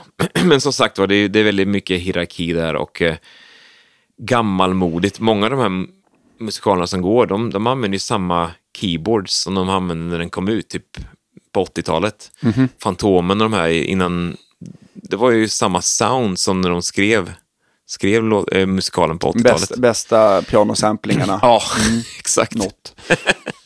Ja, Så jag att, eh, fattar. Det är inte lätt alla Nej. gånger. Eh, Men eh, för att återanknyta till ditt gitarrintresse där. eh, När Mm. fick du, för du har ju samlat på dig en hög fina gitarrer. Ja. När kom intresset för det? Ehm, ja, det, det har väl smugit sig på lite grann. Eh, upp till, det är egentligen de senaste sju, åtta åren. Ehm, fram till 2015 så hade jag kanske några, hade några stycken gitarrer. Men jag tror det var 2009 träffade jag en kille som då var generalagent för Martin i Sverige. Just det. Han, han kontaktade mig och hade sett att jag spelade Maton och bara, vill du prova att uppgradera? Jag bara tänkte, men okej, kan testa. Eh, Så fick jag testa några, han kom upp på hotellet i Göteborg med några gitarrer och bara, wow, tänkte jag, det här är, det här är bra. Ehm, och jag köpte min första M36, tror den hette. 2009, ja, de är Ja. fina. Men 2009 kan det ha varit akustiken som hade det då? Ja, eller? det var det. Stanley hette Ja, han. Stanley Larsson. Ja, Ja, ja, ja. exakt. Han, eh, och sen eh, kort efter köpte en OM42, så då hade jag två Martin-gitarrer. Eh, Två väldigt fina. Ja, Nu kommer jag inte exakt ihåg, M36an, eh, Den- är det att det är tredelat bakstycke och lite sånt där? ja, eller? jag tror det. Och den är lite mer eh, Kurvig. kurvig tror ja, jag. Ja, precis. Den är större än en trippelnolla. Ja, det är den. Ja, Ja, det är den. ja. Yes. Men, men lite åt den formen mer än en ex, dreadnought. Just- exakt, man får lite Clapton unplugged-vibbar. Den han hade en trippel 028 tror jag. Just det. Den, Och det är jag har en det- sån med mig här Ja, idag. just, just det. För den, men trippelnollorna är väl alltid short scale och när man får OM eh, då blir det väl, och Ja, den här ja. M, då blir det väl eh, mer, längre. Lite Fender-mensur va? Ja. Ja. Jag, jag är så dålig på så här tekniska grejer, men jag, ehm, där i alla fall så skaffade jag mina, mina första eh, Martins och när jag köpte 0 O- eh, OM42 så hade precis LR Bag släppt sitt Anthem-system. Just det. Är det det som är fortfarande bäst i test? Det, ja, jag, jag har inte hittat något som låter bättre. Däremot, däremot så tycker jag Anthem som är, det är ju två mikrofoner, en piezo under stallet och sen så är det en liten mygga som man fäster under eh, Mm. Ja, som stallet. ska ta basfrekvenser tror jag. Ja, eller egentligen tvärtom. Jag tror att piezon är, för att piezon får lite så här knäppig och ful diskant. Och Ja. den, den leder in gnissel i piezon via stallet Ja, okej. lite mer. Och Ja. då kan man, då, fil, då har jag för mig att man mixar in diskanten från den här myggan för att det ska bli lite Ah. naturligare. Men ändå bli eh, ehm, mera, ja. Ja, det är bra. Man kan mixa själv Ja, också och sen får man, ju, man får tweaka lite grann med den här lilla det kommer en grej som man kan ändra balansen mellan dem. Ja, och när man väl hittar den, sen kan det, jag har ju väldigt många olika typer av gitarrer och det funkar, det kan låta skitbra i en gitarr och så funkar det inte alls i en annan gitarr. Det har jag märkt också. Mm. Jag tror att det kan vara lite med hur lyckad den här myggans placering blir. Och Ja. det har säkert med och stallet också, Ja. hur, hur högt stallet och hur mycket vibrationer man får i den. Ja, just det. Mm. För att eh, jag har en, en, vad heter det, en D45, en stor mer. Ja, som det. köpte Det- i Nashville. Ja, just eh, det. Med, med mycket prål och inlägg och... och Exakt, och, en, en och, custom shop från 97. eh, Jag bytte, jag tog med mig gitarr till Nashville, bytte den och, och la lite pengar emellan och tog med den där hem istället för den här var, den är jättefin. Och, Mm. Ja, men de, eh, är, de är pråliga och fina de där ja, D45. och där låter ju själva Anthem-systemet kommer till sin rätt i dem. Och även i, i D28, de är också lite större. Mm. Där får den verkligen kraft. Okej, så du kan, du kan säga ju mindre i kroppen har blivit, desto mindre har Anthem passat? Eller är Ja, det ändå lotteri? Ja, i och för sig. Jag har, jag har en liten så här, jag har ju några stycken som är 12-bands. Eh, det. ehm, och eh, bland annat en Steven Stills signaturmodell som gjorde sin liten upplaga. Den, den funkar Anthem också skitbra i. Jag tror jag har att göra lite grann med hur stallet, hur mycket kraft som går i. För den här, jag köpte ju en nyligen en en 017 mahogny-gitarr, som, den som var inne här Just det, med. mm. Eh, en gammal, gammal gitarr och den var stallet så lågt på så den, den fick ingen... Fick inget tryck Nej, det över blev inget tryck. Nej, så jag tänkte att jag tog, det blir inget... Eh, jag tror inte det blir något system med den. Den får vara hemma. Men om du har hittat, har du hittat i de gitarrerna som du inte eh, har låtit bra men ändå vill använda uppmickat, har du hittat något, eh, något komplement eller annat system som har funkat istället? Nej, jag jag har testat olika grejer, men det låter ju ändå bra. Det är, Jo, jo. det är bara det att om man ska switcha gitarrer på scen, och vill man att de ska låta ganska likt varandra, så att det inte blir det. för stora skillnader just i gain och allt sånt också. Och EQ såklart. Ek, ja, exakt. Mm. Men de flesta, eh, det, är aldrig, det är aldrig att det låter dåligt. Nej. så. Eh, men vissa blir starkare och får mer kraft och kött Mm. i sig. Just. Eh, sen blir det ju att man använder vissa gitarrer mer live för liveframträdanden.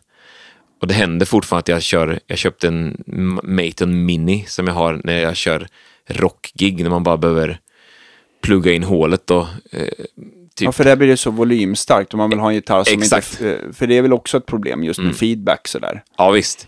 Så att, eh, Martin-gitarrerna är väldigt bra i, i eh, konserthus, stora arenor och eh, när det lite mer, behövs lite mer ton och fin.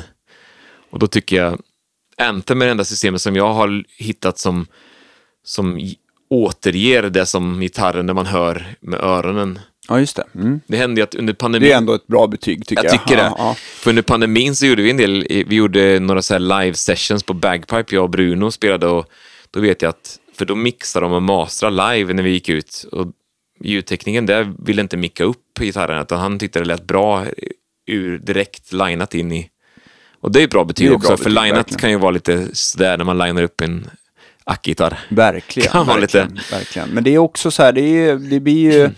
Det blir ju väldigt svårt att sitta helt still om man har någon, eh, någon, eh, någon mick på stativ framför. Så där. Det är ju väldigt svårt då. Det, det räcker ju bara att man rör sig centimeter så blir det ju, Ja, skiljer det sig volym. Man undrar hur det lät på Woodstock när de stod med två SM57. Ja, eller hur? Inför Eh, 500 000. Har du provat de här, det finns ju sådana här svanhalsar man kan klämma på på, på, på kroppen som DPA gör. Ja, Mm. det har jag gjort och oftast när man är på typ TV4 så brukar jag komplettera med en sån. Ja, Eh, okej. Jag hade sån på min ukulele i många år eh, innan jag bytte till ett eh, mini-anthem-system för ukulele. Det fanns eh, sådana system Aha, också okej, det som man bara kan plugga in nu. Ja. Eh, för att problemet med dem är att de halkar av lätt om man kommer åt dem när man spelar och, och så. Det blir en härlig, härlig kn- knäpp när det faller, ja. till, faller till golvet. Ja, ja men DPA är ju väldigt bra. Jag, jag gillar DPA sångmickar, fantastiskt. De har det. gjort några riktigt bra nu som brukar köra med.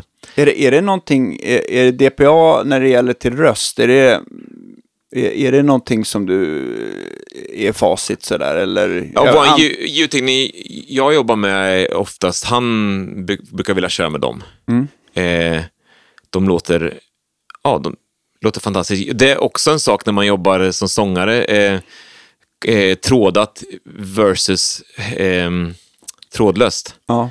Så sjunger jag ju hellre i trådat än trådlöst. För att man, man tappar mycket dynamik i, Det- oavsett hur bra system det är. Så Ja, tappar det, man. det trycker ihop det på något Ja. sätt sådär. Ja. det är en helt annan... Nu när jag gjorde Elton John-konserterna i, i Norrköping med symfoniorkestern där så satt jag vid pianot för det mesta. Mm. Men vissa låtar ställde jag mig upp och då hade jag en trådlöst när jag ställde mig upp. Okej, och då märker du direkt skillnad? ja, helt Även annorlunda. om det är DPA eller... eller Ja, det båda var DPA, samma Ja. kapsel. Ja. Eh, så att det är eh, viktigare nästan om det är trådat eller trådlöst. Sen- Jo, men jag tänker också trådlös, den har väl en annan typ, alltså jag tänker att om det är en sån, då borde det ju vara någon form av eh, kondensatormikrofon och från, Mm. från kabel får du väl en matning på 48 volt och det får du ju knappast i en trådlös, då lär väl batteriet ja, ta slut mitt i versen, tänkte jag säga. Men, Ja, fy. Ja, det är sant. så det kanske ligger någonting i det också, tänker jag, att, Ja. att, eh, med matningsspänningen där. Mm. Eh, men jag kan tänka mig att den micken som, som man ändå, eh, som måste varit så här, om du inte får ta med dig DPA så måste det väl ändå stå någon så här trådlös beta 58 eller någonting. Oftast är det så, där. ja. Och de, de känner ju, känns ju oftast kanske också bättre att de inte läcker så mycket. För det kommer oftast mycket in i sångmicken. Ah, Från det trum- från trummor och sånt. Ja, det är det som gäller när man ska mixa in er och man kommer till ett nytt ställe som, med någon som man inte jobbat med. Så, så gäller det att veta kanske också att hur mycket av alla man vill ha. Oftast så står man ju mitt framför en trummis. Mm. Då kanske man bara behöver lite bas, svag bastrumma, hi-hat och virvel i, i ner. Väldigt lite, för man får så mycket ändå. Eh, många blir väldigt, ja, det, det finns ju lite plats i öronen för att, Mm. för att så att det gäller att inte få panik där när, det, när man kommer till ett nytt ställe och man kanske, för det är många som inte pallar, pallar in ears. Just det, just det. eh, Men, men rent om man bara tänker själva röstmässigt så, så Ja.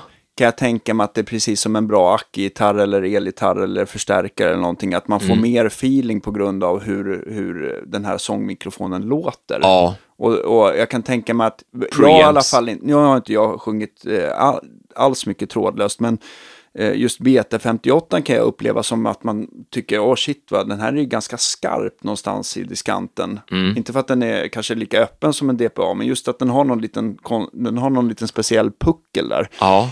Är det någonting som du har slagits av? Eller, eller, eh, eller Nej, alltså det... Man tänker inte oftast på det så. För, för mig, man tänker mer bara känslan lite grann när man Ja. ställer sig vid en mick och sjunger. Ehm, jag kör oftast med Beta 58 själv hemma så när jag sitter och repar och jag, jag gillar den ändå rätt Ja, okej. eh, Mm. bra på det sättet. Men eh, det är en annan sak när man kommer ut och jobbar med riktiga ljudtekniker. För BT58 är väl ändå en, kon- den är inte en kondensator, Nej, den det är väl en dynamisk? Dynamisk, ja. ja. ja. Mm. ja. Och... Eh, ja, det, Och nack, nackdelen med en, en dynamisk är att den inte är lika bra kabeldrivare. Så där kan det ju låta skillnad bara om du har en 3 meters kabel eller en 15 meters kabel Ja. så blir det liksom Det är klart, mycket faktorer eh, som spelar in ja. alltså. Och jag är inte superbra på all teknik och så, men den här känslan man jagar och oavsett om man har en wedgar, jag i- brukar gilla att blanda in-ear med front wedge så man hör lite här ljud lite olika ställen ifrån. Så man, men, men ehm, Och framförallt om du använder bara en lur Ja. också. Mm. det, det, det som är viktigt för mig är att få lite reverb när man sjunger. Det gör också, det är väldigt stor skillnad. Ska, det, ska, det vara, ska det vara ett, eh, mycket och långt eller ska det vara kort och bara... Nej, nej, men det ska vara lite så halv, eh, halvlångt och gärna lite delay också. Så man, typ när man jobbar i en studio så brukar man få lite delay och reverb, lite en skön mix. Ja, just det. Allt blir oftast lite lättare då. eh, det är svårt att förklara, men, men oftast så, vissa ljudtekniker har det redan klart när man kommer eh, eh, och vissa får man säga till. Och, det, det är så olika, alla har sina olika preferenser för det där också. Just det. Eh, men jag kan väl säga att jag har lärt mig senaste åren att man, man ska inte jaga ett perfekt ljud i in-earen för att det... I in-earen? Nej, men det, det, det, man får någonstans säga att okej, nu är jag nöjd, nu måste jag leverera. Eh, för att annars står man bara och tänker på vad kan bli bättre, vad, vad hör jag inte, vad, är- Ja, det blir liksom, det blir, Nej. det blir, tar aldrig slut. Nej, och då, of- så det gäller bara att ha någon, någonting man kan intonera på och sen höra sin röst. Så man, man får hela paketet men ändå känna att ja, nu, nu är jag nöjd, nu kör vi. Eh, men det är svårt med balansen, men, men som sagt var, teknikerna har blivit grymt mycket bättre. För att säger man åt någon, höj lite sång, och de höjer 3 dB istället för kanske ett halvt eller en, du vet, Ja. det är så små förändringar som behövs oftast. Och får man då en jättestor då blir det så... Ja, Ja, för att man vill liksom inte få för mycket av sig själv heller när Nej. man sjunger också, för då kanske man inte vågar sjunga ut eller ta i på det Exakt. sättet heller. För att det Exakt. liksom blir eh, kroppen... Eh, Och headroom på så här pack som man kan få, eh, som man kan röra n- Ibland så är det väldigt starkt från början och det blir väldigt små, ma- man vill ju kunna ha den på typ mitten på ja, sex. där. just det. Mm. Eh, Men om det är för stark mix så, så blir det så, varje små rörelse blir så himla mycket för oss på packet också, om man ska ändra mitt under gig och så. Märker du det, om, du, om det skulle vara så att du hör dig själv eh, alltså i, alltså i mixen lite för dåligt, känner Mm. du att du blir mer sliten då i rösten efteråt? Ja, det kan man bli och man får, då får man tänka hela tiden att man um, litar på att man att sitter någon slags muskelminne. Man har ändå sjungit om ganska många av de här låtarna Ja. många gånger. Så att man får tänka att man, man har det ändå i kroppen och inte slita ut sig. Men det är sant, det, det sliter Ja. mer. Eh, Det är också jobbigt för min del som spelar med Kemper, är att jag linar ju min elgitarr oftast. Men vad, vad använder du till? Du, du kör Kemper, Kemper. Eh, kör, du- är det fabriksinställningar eller har du laddat ner massa? Jag har köpt en del ljud från Michael Britt, Ja. hans färdiga som bara, bara bang, och sen har jag valt ut och tweakat lite grann till hans grejer. Ja, just det. Mm. Så jag har några så Queen-ljud, han tankade ner lite Vox AC30 och lite sånt. Ja. Jag behöver oftast bara enkla grejer. Ibland spelar jag något solo, men oftast så kompar jag, lägger lite mer, lite mattor av, ja. Men ibland händer det att man kommer till ställen och träffar nya band där det är en gitarrist som inte har kanske kollat in Queens solo. Och, och, vissa solon ska ju låta på ett visst sätt. Man kan inte göra en blues 12 till, till Crazy Little Thing Called Love. Den är skriven på Nej, ett visst sätt. det. det är massa olika, den, den, går inte som ett vanligt, ja, samma Bohemian Rhapsody. Man vill höra det solot, I want to break free. Ja, visst. Men det är Så jag verkligen mig- en del av ja, låten. Ja. Jag har lärt mig de, de solorna, de viktigaste, så att jag kan göra dem själv om Mm. det behövs. Och ibland är det kul att göra det också. Eh, eh, eh, eh, ehm, Vilken, vilken gitarr brukar du använda till eh, de här Queen-grejerna då? Ehm, oftast ehm, min eh, gitarr som jag köpte ja, 2001, en Fender, eh, som jag byggt om lite grann eh, genom åren. Den började med röd, vitt plektrumskydd, eh, bytte till Lundgren pickups någon gång i 2010. Humbucker satte jag in då, Mm, just det. så jag kunde få lite fetare ljud på det sättet. Eh, så nu är det i den, det är mickarna som har bytts ut helt där. Men det sitter eh, även, handbacken är en Lundgren då, eller? Ja, Ja. handbacke och singelcoilarna också lugna. Jag tror jag köpte ett helt gäng. Suckerbucker eller någonting sånt hette det, jag vet inte vad det hette. Ja. Det, här blir bra. En gång ja. i tiden var den gitarren signerad Brian May. Ja. Eh, jag har med den här idag för du ska få kolla över den lite grann. Ja, ja, ja. Ja. Eh, men det, han satte signaturen precis där armen ligger, så det, det, det slet jag bort. ja. Men jag har en till hemma som är, signerad av Brian som är... ja den, den, den, den spelar du inte lika mycket på. Nej, den är lackad i We, så här, We Were Rocky. Det är en Red Special fast den är lackad Åh. står We Will Rock You, eh, ja, musikalloggan som jag fick av Jenna som jag spelade, min motspelerska där när vi slutade. Hon och Brian May hade fixat den, lack, lackat den speciellt. Det får mig också tänka på att du har spelat faktiskt med Jamie Humphries också. Ja, Eh, när- den gamla rackaren. Den där gamla rackaren. när, när korsar ni liksom eh, era vägar första gången? Eh, Jamie, kommer ihåg, eh, kom in på teatern som, som eh, inhoppare någon gång, kan det ha varit 2006 eller något sånt? Mitt andra år som huvudrollsinnehavare så dök han upp och hoppade in för Alan Darby eh, på den stolen. Ehm, det var första gången och jag hade ju sett Jamie eftersom jag köpte de här Guitar Magazine, Guitar det. Techniques. Ja. Ehm, så jag visste vem han var. Jag hade gjort hans eh, grejer och hört hans röst på de här skivorna man fick Just med. det, just det, just det. Hello everybody, this is Jamie. Ja. Och eh, även när man gick förbi eh, på Denmark Street så brukar de ju visa i skyltfönstren Lick Library när han sitter och eh, lär ut. Just det. Mm. Så jag hade ju koll på Jamie, men egentligen eh, första gången som vi på riktigt jobbade ihop, det var i Champions Rock 2009 där, när, vi, när de kom över till Sverige. Och eh, då fick man ju, ja, lära känna Jamie på riktigt. Han är ju fantastisk Queen, alltså har man Queen-musik och ska spela Queen, då, då är ju Jamie top notch. Han, är ju, han kan allt om de där och Ja, jag vet. det där jag- soundet. Eh, Jag tänkte också på, han har ju spelat också en hel del med Brian May för att han vill, det är mycket som ska vara stämmer och, Mm. och sånt där. Men, men jag tänkte på, just när man, när man, när man eh, kör en musikal och det är skrivna solon eh, kanske oftast, eh, Mm. men Märker man stor skillnad på vilken gitarrist som är med ändå? Eller att, de, att det blir väldigt personlig prägel? Ja, jag tycker det. Jag eh, upplevde så i alla fall att ibland så fick man folk som kom in och eh, ville vara lite flashiga och göra sin lilla grej och så, men det blev inte samma känsla i Nej. det. Eh, så det var några stycken där som, som kom och testade men sen inte fick förnyat förtroende, om man säger så. På grund av det, vad, vad du tyckte? Ja, inte jag. Jag, jag, jag kände det här, vibbarna, okej, det här är inte riktigt samma sak som... Nej.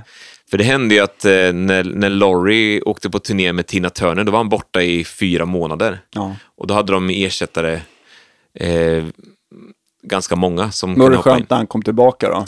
Ja, men han var ju klockren. Han, han är ju, han, han, han och Alan tillsammans var ju väldigt samspelta av hela det eh, grejen. Men man märkte som sagt när det kom. Men när Jamie kom in, och det var ju egentligen tror jag första gången han spelade Queen, sen har ju han blivit, under åren som gått har han blivit typ Brian Mays han kan Ja. ju nästan spela det bättre än Brian May. Eller han kan, Ja, men, ja, men han, När vi såg han, Queen han, på han har Friends. verkligen pluggat på. Mm. Ja, vi, vi, så- vi har kollat på Queen på Friends Arena och eh, jag minns att jag hörde Brian May spela lite fel på någon låt. Han var lite så här, tonade fel ton. Och då sa jag till Lydia, min, min fru, bara, nu, nu tror jag han är nervös för att Jamie sitter där. Han, Jamie satt på tionde rad, Ja. inbjudan Brian. Och, och mycket riktigt så hade Jamie fått ett, eh, en mail från Brian där han ursäktade sig att han var lite nervös för att, att han satt där. Vilket är häftigt. Han är en människa han med. Alla, Ja. alla får sina grejer som man blir nervös av. Det, är inte, det spelar ingen roll om man är hur stor som helst, vilket är häftigt. Ja, men, jo, men jag, jag kan tänka mig det. Jag kan också bli lite psykad när det är en sån typ av publik att man vet att det här är ju bara massa Ja. eh, vad heter det, um, gitarrister eller Toto-publik. Ja, ja, eller hur.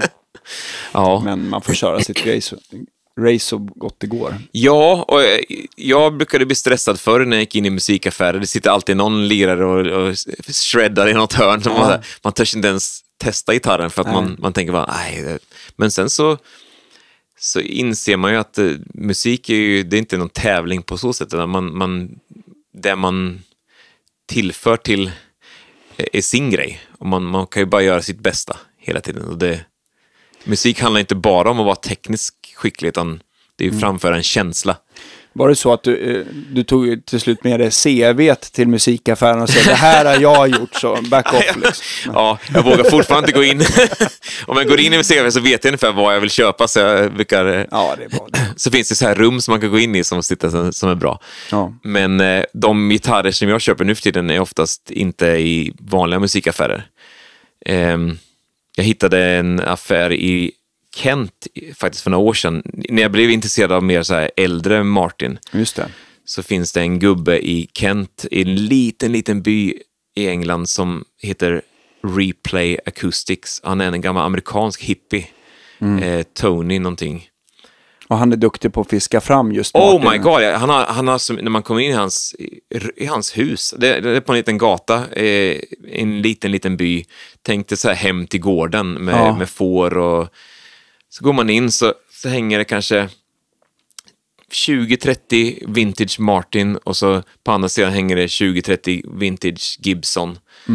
Eh, och sen lite Louden och lite andra. Som, han, han är verkligen det här med att en gitarr ska ha soul. Och, Så att eh, jag har köpt några stycken från honom faktiskt som han vet ju vem jag är nu och så man kommer hem, tar en kopp te och så testar man lite gitarrer hos honom. Och, eh, ja, så ibland får man ett mail från honom och han har något nytt som har kommit in. Och, Just det. Men jag kan tänka mig att det är så dyra gitarrer så folk kanske byter in sin andra Martin mot, mot någonting som hänger där. Liksom, så Ja. att det, mm. Och det har blivit, när man gick in i det där rummet och sjöng så, så sjunger ju gitarrerna med. Och så har det blivit lite grann hemma hos mig nu också. Men när man sitter Ja. och sjunger så får man en resonans från gitarrerna, Just vilket det, är just det. Det är skithäftigt. Ja. Eh, men är det, är det någon gång att, eh, har, du alltid, har du alltid köpt det du har tyckt låtit bäst då? Eller, eller har det varit så här att, att det är någonting som har haft inne som är så fruktansvärt rare och dyrt så att det är det bästa du har hört men det är liksom helt o, o, omöjligt att finansiera? Ja, alltså det, det finns ju vissa grejer så dyra så man kan inte ens titta på det. Det, det är ju, man skulle ju vilja, men man, kan inte, man har inte råd. Nej. Men, för, men en gitarr kostar flera miljoner, det är helt sjukt. Det är, Ja. det är ett hus nästan. Men jag vet att jag, jag fick inspiration till att börja samla, eller kolla, samla på lite sådana mer äldre gitarrer när, när jag kollade på något klipp från Vince Gill i hans collection i Nashville Just det. när han gick runt och visade sina Martin och det här är en, och så, bara, så spelade han och tonen bara wow. Eh, ja, då fick jag lite inspiration. Men, men blev det så, även om du hade, eh, hade Martin sen tidigare, är det liksom, har, du- ja, för det skiljer sig en hel del mellan till exempel Vintage Gibson och Vintage Martin. Ja. De, de har ju liksom en helt, de har helt olika charm tycker Ja. jag sådär.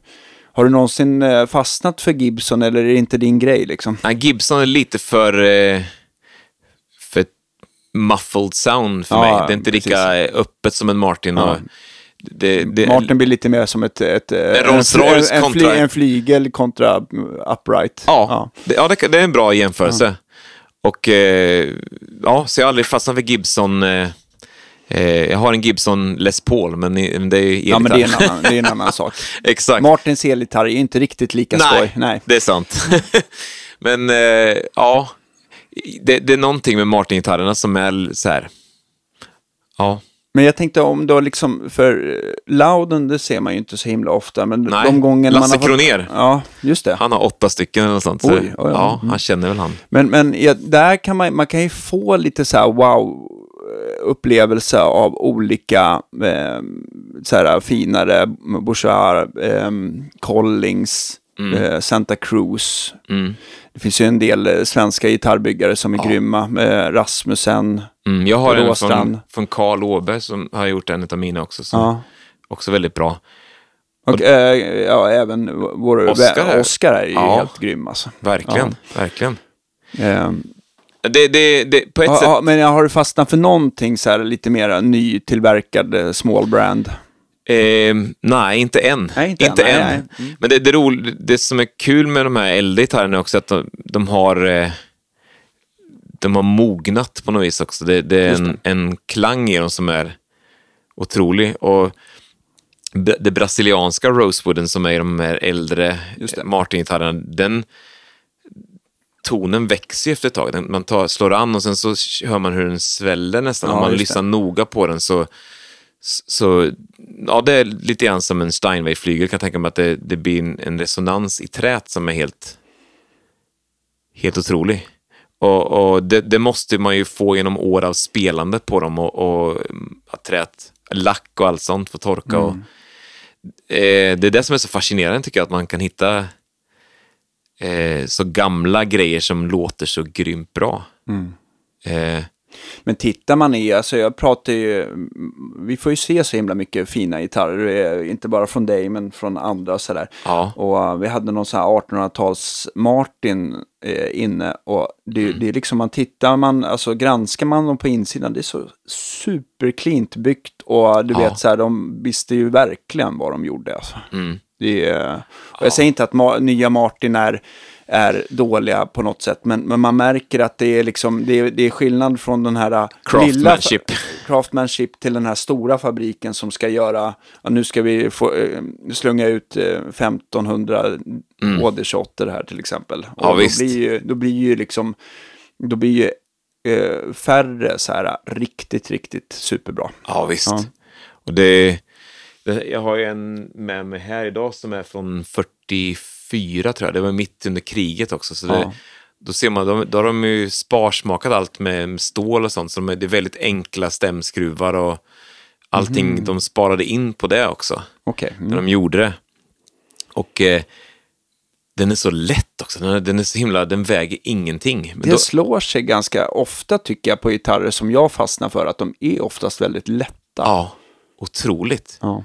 Och eh, de, de använde väl inte samma headstock då? Det var väl en trä... eh, Vad heter den som Alltså går i... trussrodden var Ja. väl, ja precis, de hade ingen justerbar trussrod fram till, eh, det måste ju varit ganska sent de gick över till det, har jag för mig om Ja. det var 70-tal eller 80-tal. Så här. Ja, Men eh, det kan ju vara skönt om man, har, eh, om man är på resande fot däremot. Ja. ja.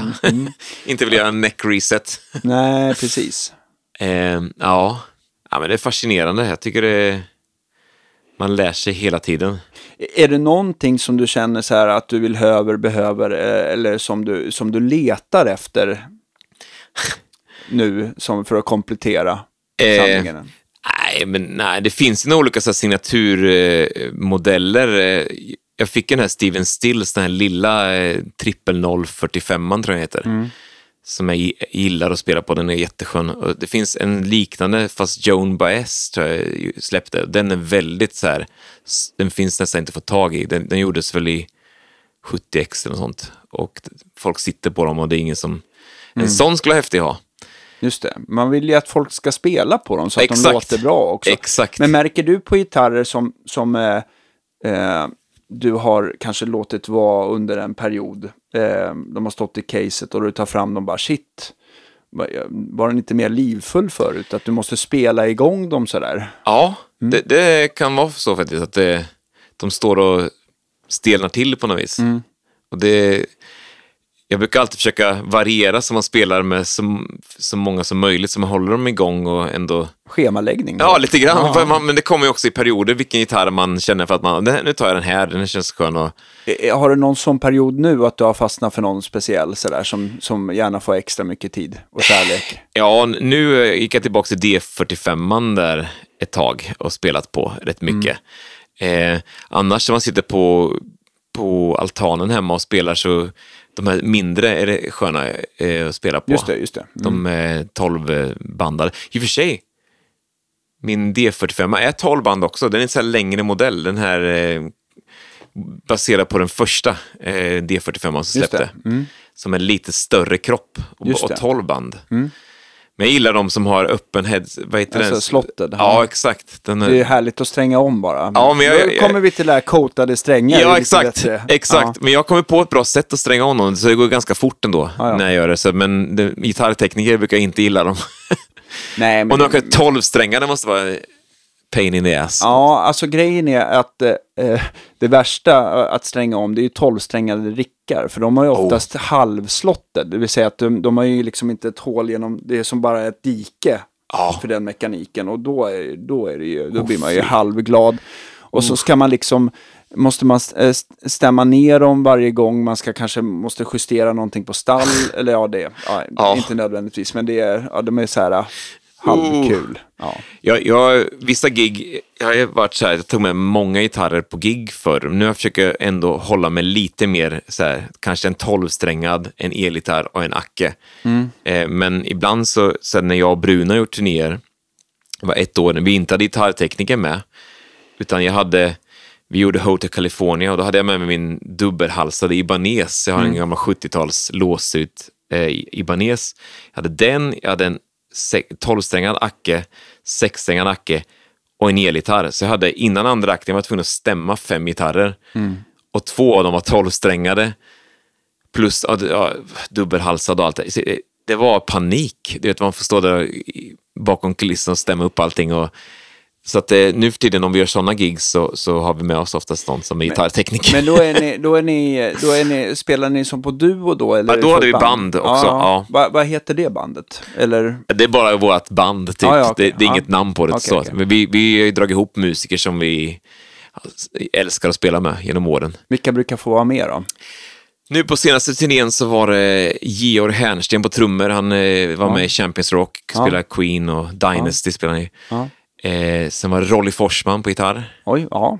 Eh, En, en trevlig prick? väldigt Ja, trevlig kille. Ja, älskar han. Och sen Niklas Timborg på keyboard som är också är fantastiskt lysande. Eller Jocke Nioff. De, var, Ja, de, det. Mm. de hoppade in och ut. Ja. Och Andreas Passmark på bas. Ja, också väldigt... Ja, väldigt, och Östgöte. Ja, tryggt ändå. Ja, verkligen. Så att eh, Andreas är kul för vi spelade ihop, eh, skulle gjort vår, min första musikal, där, Trollkarlen från Os på Arbis. Där var han med i diket, men, men han fick el igenom sig i ett gammalt notställ så han, han bröt armen när han drog undan den så Ah. skadade han sig. Så att vi, vi, vi spelade allihop där, men 30 år senare. Oj, ja, vilken grej. Men det är olika också vilka sammanhang man spelar i. För nu, jag är också med i ett Toto-gäng med Pelle Holmberg på gitarr och som spelar Lukather-grejer helt Ah, fantastiskt. Han, är, han kan ju det där. Ja, helt galet. Vilken snubbe. Ja, och det bandet är baserat i Göteborg och det är fantastiska musiker också, så det, det är kul. Man har, man har olika sättningar för olika typer av musik. Hur är det med egen musik då? Sådär. Det har, Egenskrivna låtar, bara Mm. det. Det har, eh, jag, jag har gjort några försök genom åren och skrivit en del och så även sjungit in lite originalmusik och så här, men, men det har inte riktigt fått tid att ta plats lite grann. Nej. Det har alltid, Queen har alltid kommit emellan på något vis. Det har varit Jäkla så, Queen. Jag vet. Ja. Jävla Freddie Mercury. Nej, Nej. men det, det, det, har, det har varit så mycket sådana stora turnéer hela tiden Ja. och, och musikaler. Och, så jag har väl kommit till den conclusion lite grann att jag är, eh, jag är sångare och jag sjunger det som är bra Mm. på något vis. Och låtskrivandet är inte min första prioritet på det sättet. Det kanske kan bli framöver, men jag vet inte. Det är ingenting som står på agendan så om man säger. Plötsligt händer det. Nej. Ja, mm. Exakt. hur, hur, hur ser det ut här nu då framöver? Ja du, Vad, vad är inbokat i kalendern? Är det, är det, är Under höst- hemligstämplat? Nej, nej, nej, nej. Under hösten ska jag göra lite, lite Queen-gig eh, på olika ställen. Så Mm. man, vi, om man är intresserad av att gå och kolla, hur, hur eh, köper man biljetter? oh, det, det, de är nog utsålda bara två, men jag, kanske att det finns på Ronnebybrunn. Nu ska vi spela Queen också. Eh, men jag, det är väl googla egentligen och gå in på mina sociala medier. Ja, hur hittar man dem enklast? Peter Johansson. Ja, så, kommer- enkelt bara. Ja, mm. googla det så kommer man in på allt sånt. Ehm, sen ska jag göra julkonserter i, och då har vi typ nio manna band och 25 manna kör och det är i Linköping, Norrköping, Jönköping. Så det är bara Köping namn. Det ska vi göra i, i jul, några, några helger. Eller ja. Och eh, sen nästa år så ska jag göra eh, Elton John-konserter med Norrköpings symfoniorkester Mm. i Arena, Linköping och Göteborg. Eh, det är ett nytt projekt som vi har gjort. Vi gjorde det nu för några veckor sedan i september, jag och Nils Petter Ankarblom som är monsterarrangör och dirigent. Eh, vi har gjort det där nu och, och testat det och det blev skitbra. Eller väldigt roligt. För Elton John har jag, innan jag, parallellt med att jag spelade gitarr och trummor så började jag klinka piano när jag var i 13-14 års åldern och eh, lyssnade mycket på Elton och ehm, det har varit så här dröm hela, hela mitt liv att få göra en sån grej. Just det, just det. Ehm, in, långt innan Queen kom in i bilden så var jag Elton John-fan. Har, har du tyckt så här, nu när det har kommit på senare år, de här filmatiseringarna både... Rhapsody och eh, Rocketman. Ja, Ja. precis. Tycker du att det var bra eller, eller blev du besviken? Nej, det var ju, det, Rocketman var ju mer som Mamma Mia lite grann. Det var ju, det Ja. var ju inte en biografi på det sättet. De, de vävde in låtarna i storyn. Och, Ja, eh, det. Så jag var lite beredd med att det skulle vara som Bohemian Rhapsody, att de har en story och, och följer den, starkt, att det blir mer som en biografi. Nu var ju inte Bohemian Rhapsody väldigt sannings, den var ju ganska stretched truth. Hollywoodfierad. ja, verkligen. Men eh, Bohemian Rhapsody på bio var ju häftigt, alltså när man, när man speciellt de här Live Aid-scenerna, när de filmar det, det då Ja. får man ju lite så här wow Ja. han som spelar Brian May hade ju fått till hans ton, så, alltså rösten, hela hans persona var Brian May. Just det. Det var jättebra casting. Verkligen. verkligen. Eh, Eh, eh, vad tänkte jag säga? Jo, det är så här som eh, när vi börjar avrunda oss eh, slutet på, på samtalet så, eh, så tänker jag att man brukar ju alltid eh, vilken är den sista så här gitarren du kommer sälja tror du? oh. Om du bara fick ha kvar sista, en. sista elgitarren skulle ju vara min Fender eh, som är min, Som är här. min main. Ja, ja. Den, den elgitarren. Sista Acke-gitarren.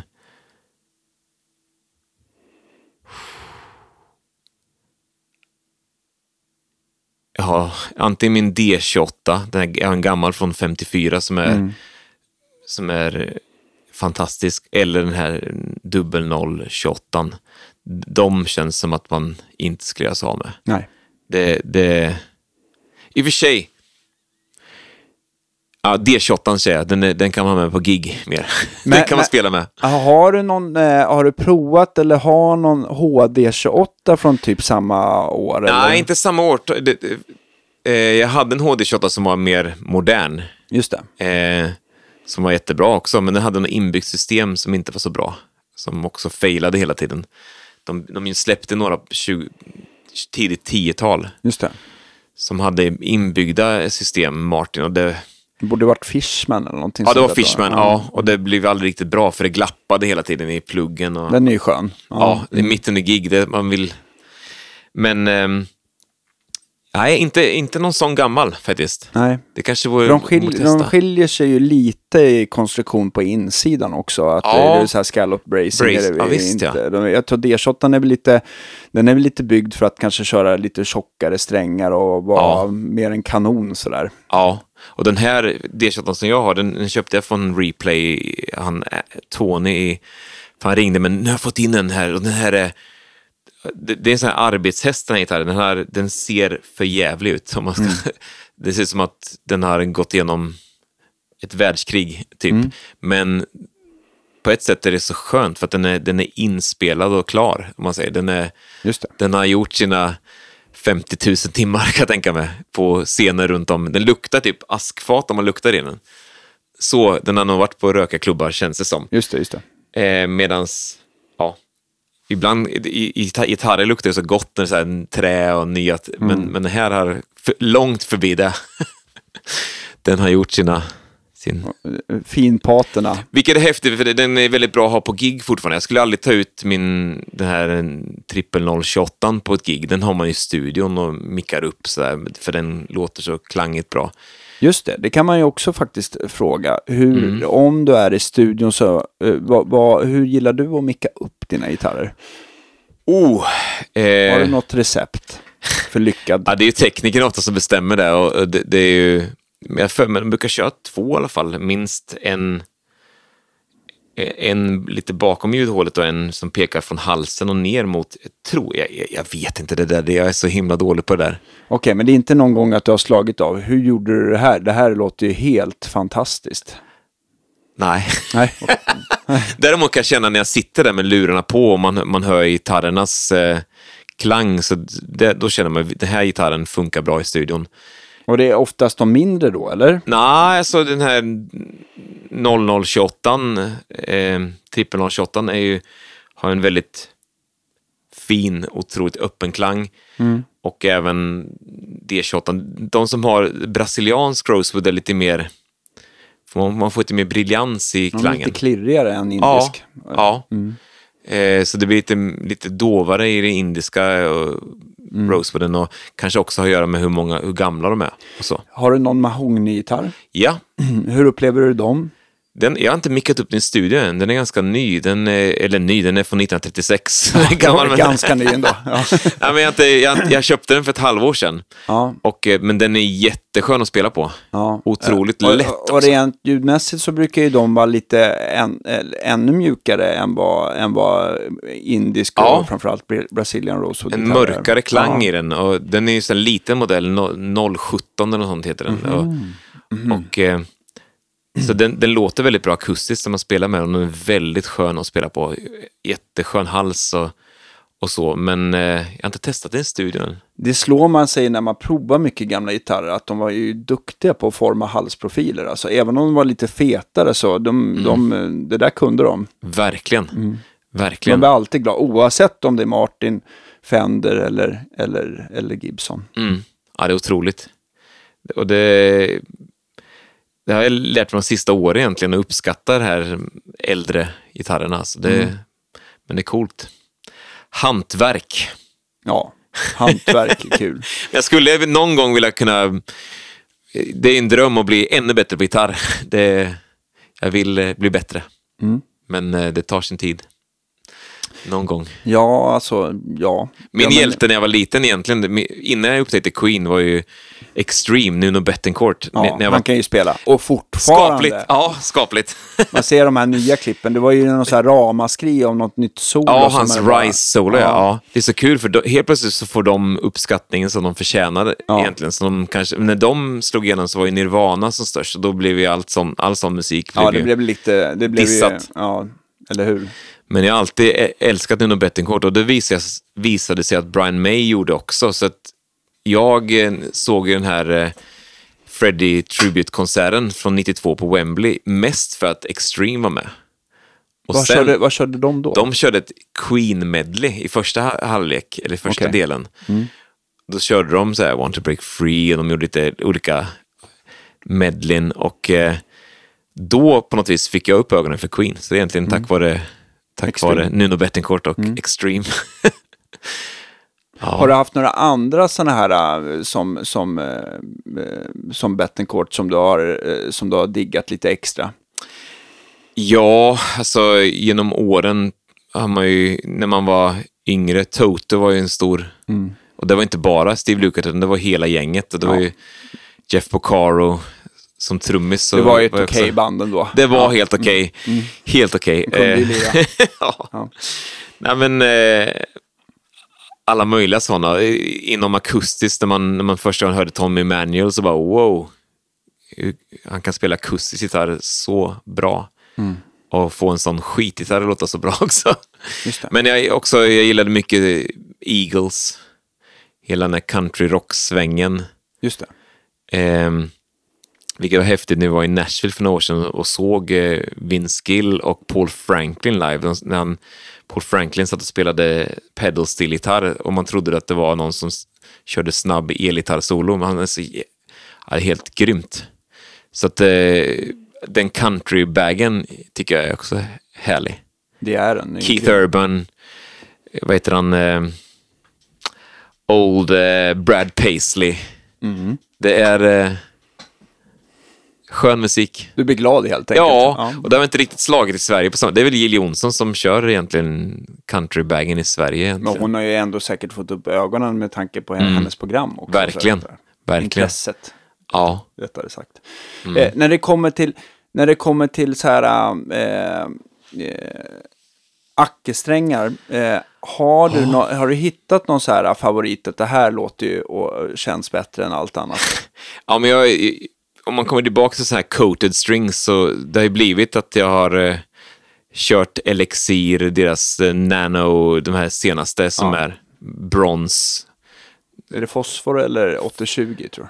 Ja, fosforbrons, eh, na, rödare. nano Elix, ja, Ja, mm. något sånt. Eh, och den 012 till 053 Just det. funkar på de flesta gitarrer jag har. Speciellt de har så m- många, ol- man vill inte stränga om hela tiden. Man, man har glömt kanske när jag strängade om den där gitarren sist, Mm. eh, så funkar det fortfarande. Och, eh, men ska jag in i studion så då, då försöker jag kanske ta vanliga strängar.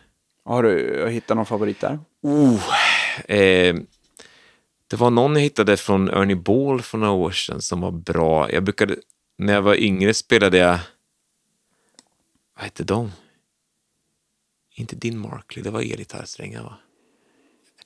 Ja, men de gjorde nog Acke också. Jag för mig de gjorde det också va? Men, men jag tror det var några... ah, Det har jag glömt. Men ibland samtidigt när man har de här äldre gitarrerna och eh, i studion så funkar det med coated för att man inte får för briljant. Ibland blir de för mycket för Ja, ja. mickarna. Så man vill kanske dämpa briljansen lite grann och då kan Just det vara bra med coated också. Ehm, samma med elgitarrer kör jag faktiskt eh, coated, eh, deras nyaste. För de har, jag vet inte om de har det på Acke-strängar, men de har ju, de har ju Poly som är mest dämp, alltså mest coating. Ja. Och sen så blir det väl Nano och sen så har jag för mig att de har OptiWeb va? Ja, och de kör på elgitarren. Ja, Eh, en för de, tunnare co- coating. Ja, för då, då är det, de håller längre också när man... Förr när man... De här som rostade sönder direkt man, när man hade gjort Titta ett gig. på dem. Ja, Ja, mm. exakt. Så det är rätt skönt att slippa stränga om hela tiden. Mm. De är lite dyrare, men... Ja, Ja, men det är, vä- det är värt det i längden. ja, Ja, ja. tycker jag. Eh, man, man hittar det som funkar. Ibland kan det vara eh, skönt att testa på de mindre gitarrerna, ha lite kanske 013-set som kanske får lite mer kärna i det. Ja, men så länge gitarrerna orkar och mår bra av dem så att de inte kroknar ihop eller stränghöjden Mm. Nej. liksom. Men ibland om man stämmer ner då eh, kan just man ha ett tjockare set som, Verkligen. är, som är, eh, funkar. Men det är aldrig att, du, att det går åt andra hållet mot no- 011 52. Nej, Nej. inte än i alla fall. Inte Jag än, kanske nej. skulle testa det. Jag är, Det blir mera om man, om man vill, eh, om man vill spela lite mer fingerplock och vill ha lite mer lättstartat och lite mer briljans. Mm. Om man inte, ja, beror Ja. på om man kör med, med naglar eller plektrum eller, ja, eller, eller så. Men, men eh, det kan ju vara en idé också. ja. Mm. Är, Eller göra lite Albert King-bends kanske. ja, Ja. exakt. Då kan Ja. det vara bra med tunnel. exakt. Men det var, jag hade någon kund här som eh, var inne, det hade jag faktiskt aldrig sålt. Det var, eh, trots alla år så visste jag inte att det fanns. Det var, han ville ha no, eh, brons eh, 9 till 45. På ackgitarr? Ja, Wow. mm. Så att eh, det finns. 9 till 45. Ja, det är tunt alltså. Ja. Eller Man får en om man spelar väldigt soft, kanske med softa plektrum eller finger... Nej. Ja, jag kommer inte ihåg vad de hette, EZ90 eller? Ja, jag För jag tycker även elgitarr, om man kommer ner i typ 09-08 så känns det väldigt tunt för mig. Ja, jag tycker ja. så här, Och framförallt du som är van att spela Acke också. ja, Oh, ja. och kompa, jag kör ju väldigt mest bara komp på elgitarr. Så Men är det 10 eller, eller, eller 11? som- Eh, 10 brukar jag köra på, i- på Fendern och sen så 11 kanske på telen. Så Okej. Om man ska, men oftast 010. Mm. Eh, Så finns det olika med... med, Det Kul att du ändå säger 10 på Fender och Telen Ja, från te- 011. Stratton med det. Men eh, ja, det är kul, för det finns så många, i elgitarr finns det så många olika så här top, heavy och bottom. Det finns ju Ja, där finns det och, väldigt mycket att välja på. Ja. Jag vet att det, att det är väl någon tillverkare som också eh, eh, har 12 till 56 som man vill ha Oj. liksom, lite tunnare, alltså 12 är som diskant fast man vill ha mer kött på Ja. bassträngarna. Ja, Men till slut tycker jag att tjocka strängar, det blir så här, det blir väldigt mycket grundton och, eh, kontra övertoner så det kan bli lite för oigt på något sätt. ja. Jag måste hitta den där balansen. Ja. Men det är en djungel alltså, för mig som inte har kanske den kunskapen att sitta och testa och höra så här på elgitarr framför allt. Eh, så blir det ofta att man köper den samma som är typ ett säkert kort. Ja, mig. men sen så tänker jag att man får ju väga också om det är en strängtjocklek man spelar bäst på eller om man tycker låter bäst. Det är ju skönt Mm. om det är samma, men det är ju inte alltid så. Nej, Nej. Nej det är sant. Så att jag undrar om man inte, ehm, ja det är möjligtvis i studier men jag tänker live, där kanske man ska eh, föredra just att, eh, att ha ett, eh, ett sätt som man spelar bättre på. Ja, eller tjocklek då. Det är sant. Mm. Och vissa, som, om jag åker runt och gör gigs själv med ackgitarr, som händer ganska ofta när man Mm. kommer till en ställe och då är det också samma sak där. Man tar en gitarr som är skön att spela på i halsen så man inte står där efter en, en timme och... och Kramp. Ja. Mm. Det, det finns ju vissa som är mer lättspelade än andra Just det, just det. också. Därför köpte jag den här minigitarren nu också. Om man har sådana gigs kan det vara ibland skönt att bara dra fram en minigitarr och allting blir som att spela elgitarr nästan. Vilka, vilka typer av, eh, hittar man det också om man, om man googlar, de datumen också? Ofta sådana gig är eh, stängda företagsgrejer. Ja, okej. Oftast. Ja. Eh, eller att jag spelar eh, typ som här på Mälarhöjdens utescen så gjorde vi någon gig i somras, jag och en kompis. Eh, och eh, då, då finns det ju. Så att allting som, alla spelningar som jag eh, har framöver brukar jag alltid lägga ut på min Facebook eller Instagram. Just det. Just det. Så att där försöker jag hålla mig uppdaterad. Ja, det låter bra. Men, men eh, stort tack för idag. Det var väldigt, Tack. eh, väldigt roligt och annorlunda avsnitt. Det var kul att få prata väldigt mycket så här. Eh, även det- om vi liksom, jag förstår att vi snabbspolar igenom karriären lite grann så är det väldigt roligt att höra. För att det är inte alla som har fått eh, äran att va, göra de här eh, stora musikalerna. Och, eh, ja, Nej, det är lite sidospår från git- gitarr, men lite gitarr. Ja, men vi klämde in lite gitarr också tycker Ja. jag. Mm. Jag har ju spelat med väldigt många bra gitarrister genom året och det, åren och det är Eh, kul. Är det någon gitarrist som du blir extra glad över att stå på scen med? Alltså så här extra, eller jag fattar, det, det, det, kanske, inte, det, det kanske är hemligstämplat. Nej, men det är de här som jag nämnt. Alltså, så, som, det finns ju väldigt många bra i Sverige. Vi har ju vi har Rolly, vi har Tobbe Fall är grym och Också kul. en väldigt trevlig Ja, prick, ja. kul att spela med på scenen. Och Pelle Holmberg, han fick, när vi körde Elton John förra veckan så fick Pelle, jag började nästan gråta när han drog ett solo för det var så himla, det var så bra. Han, hade- Det var sån, ja. Han hade en bra kväll. Nej, jag skojar. Exakt, han hade tur.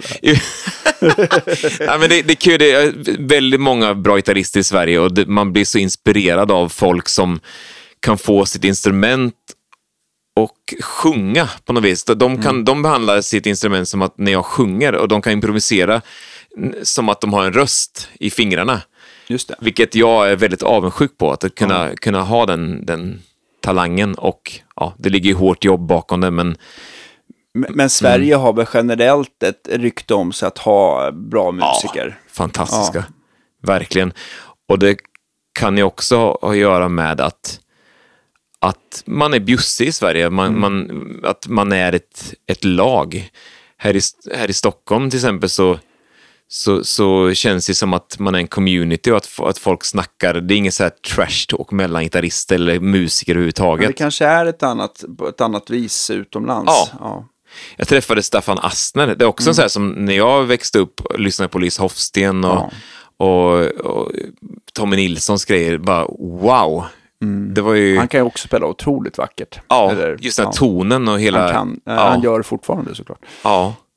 Ja, Sverige har ju många generationer av bra musiker känns det som nu. Verkligen. Så det är kul. Väldigt kul och inspirerande för en sångare som jag. Mycket bra, mycket bra. Stort tack för att du ville komma och gästa våran podcast och eh, ja, vi kan, kanske blir ett bra återseende framöver. Vi får se, men det är alltid roligt att få, få, få tillbaka gäster tycker jag. Väldigt, jag kommer när som helst och jag har många gitarrer som vill fixas. Så att, Ja, eh, ja, ja, men det, det, det tackar vi för tack för kaffet. Eh, och eh, alla ni, eh, stort tack för att eh, ni supportar oss via Patreon, muggar och eh, ja, hoodies och sånt där. Det betyder väldigt mycket. Och tack för att ni lyssnar framför allt. Ha det så bra. Hej då!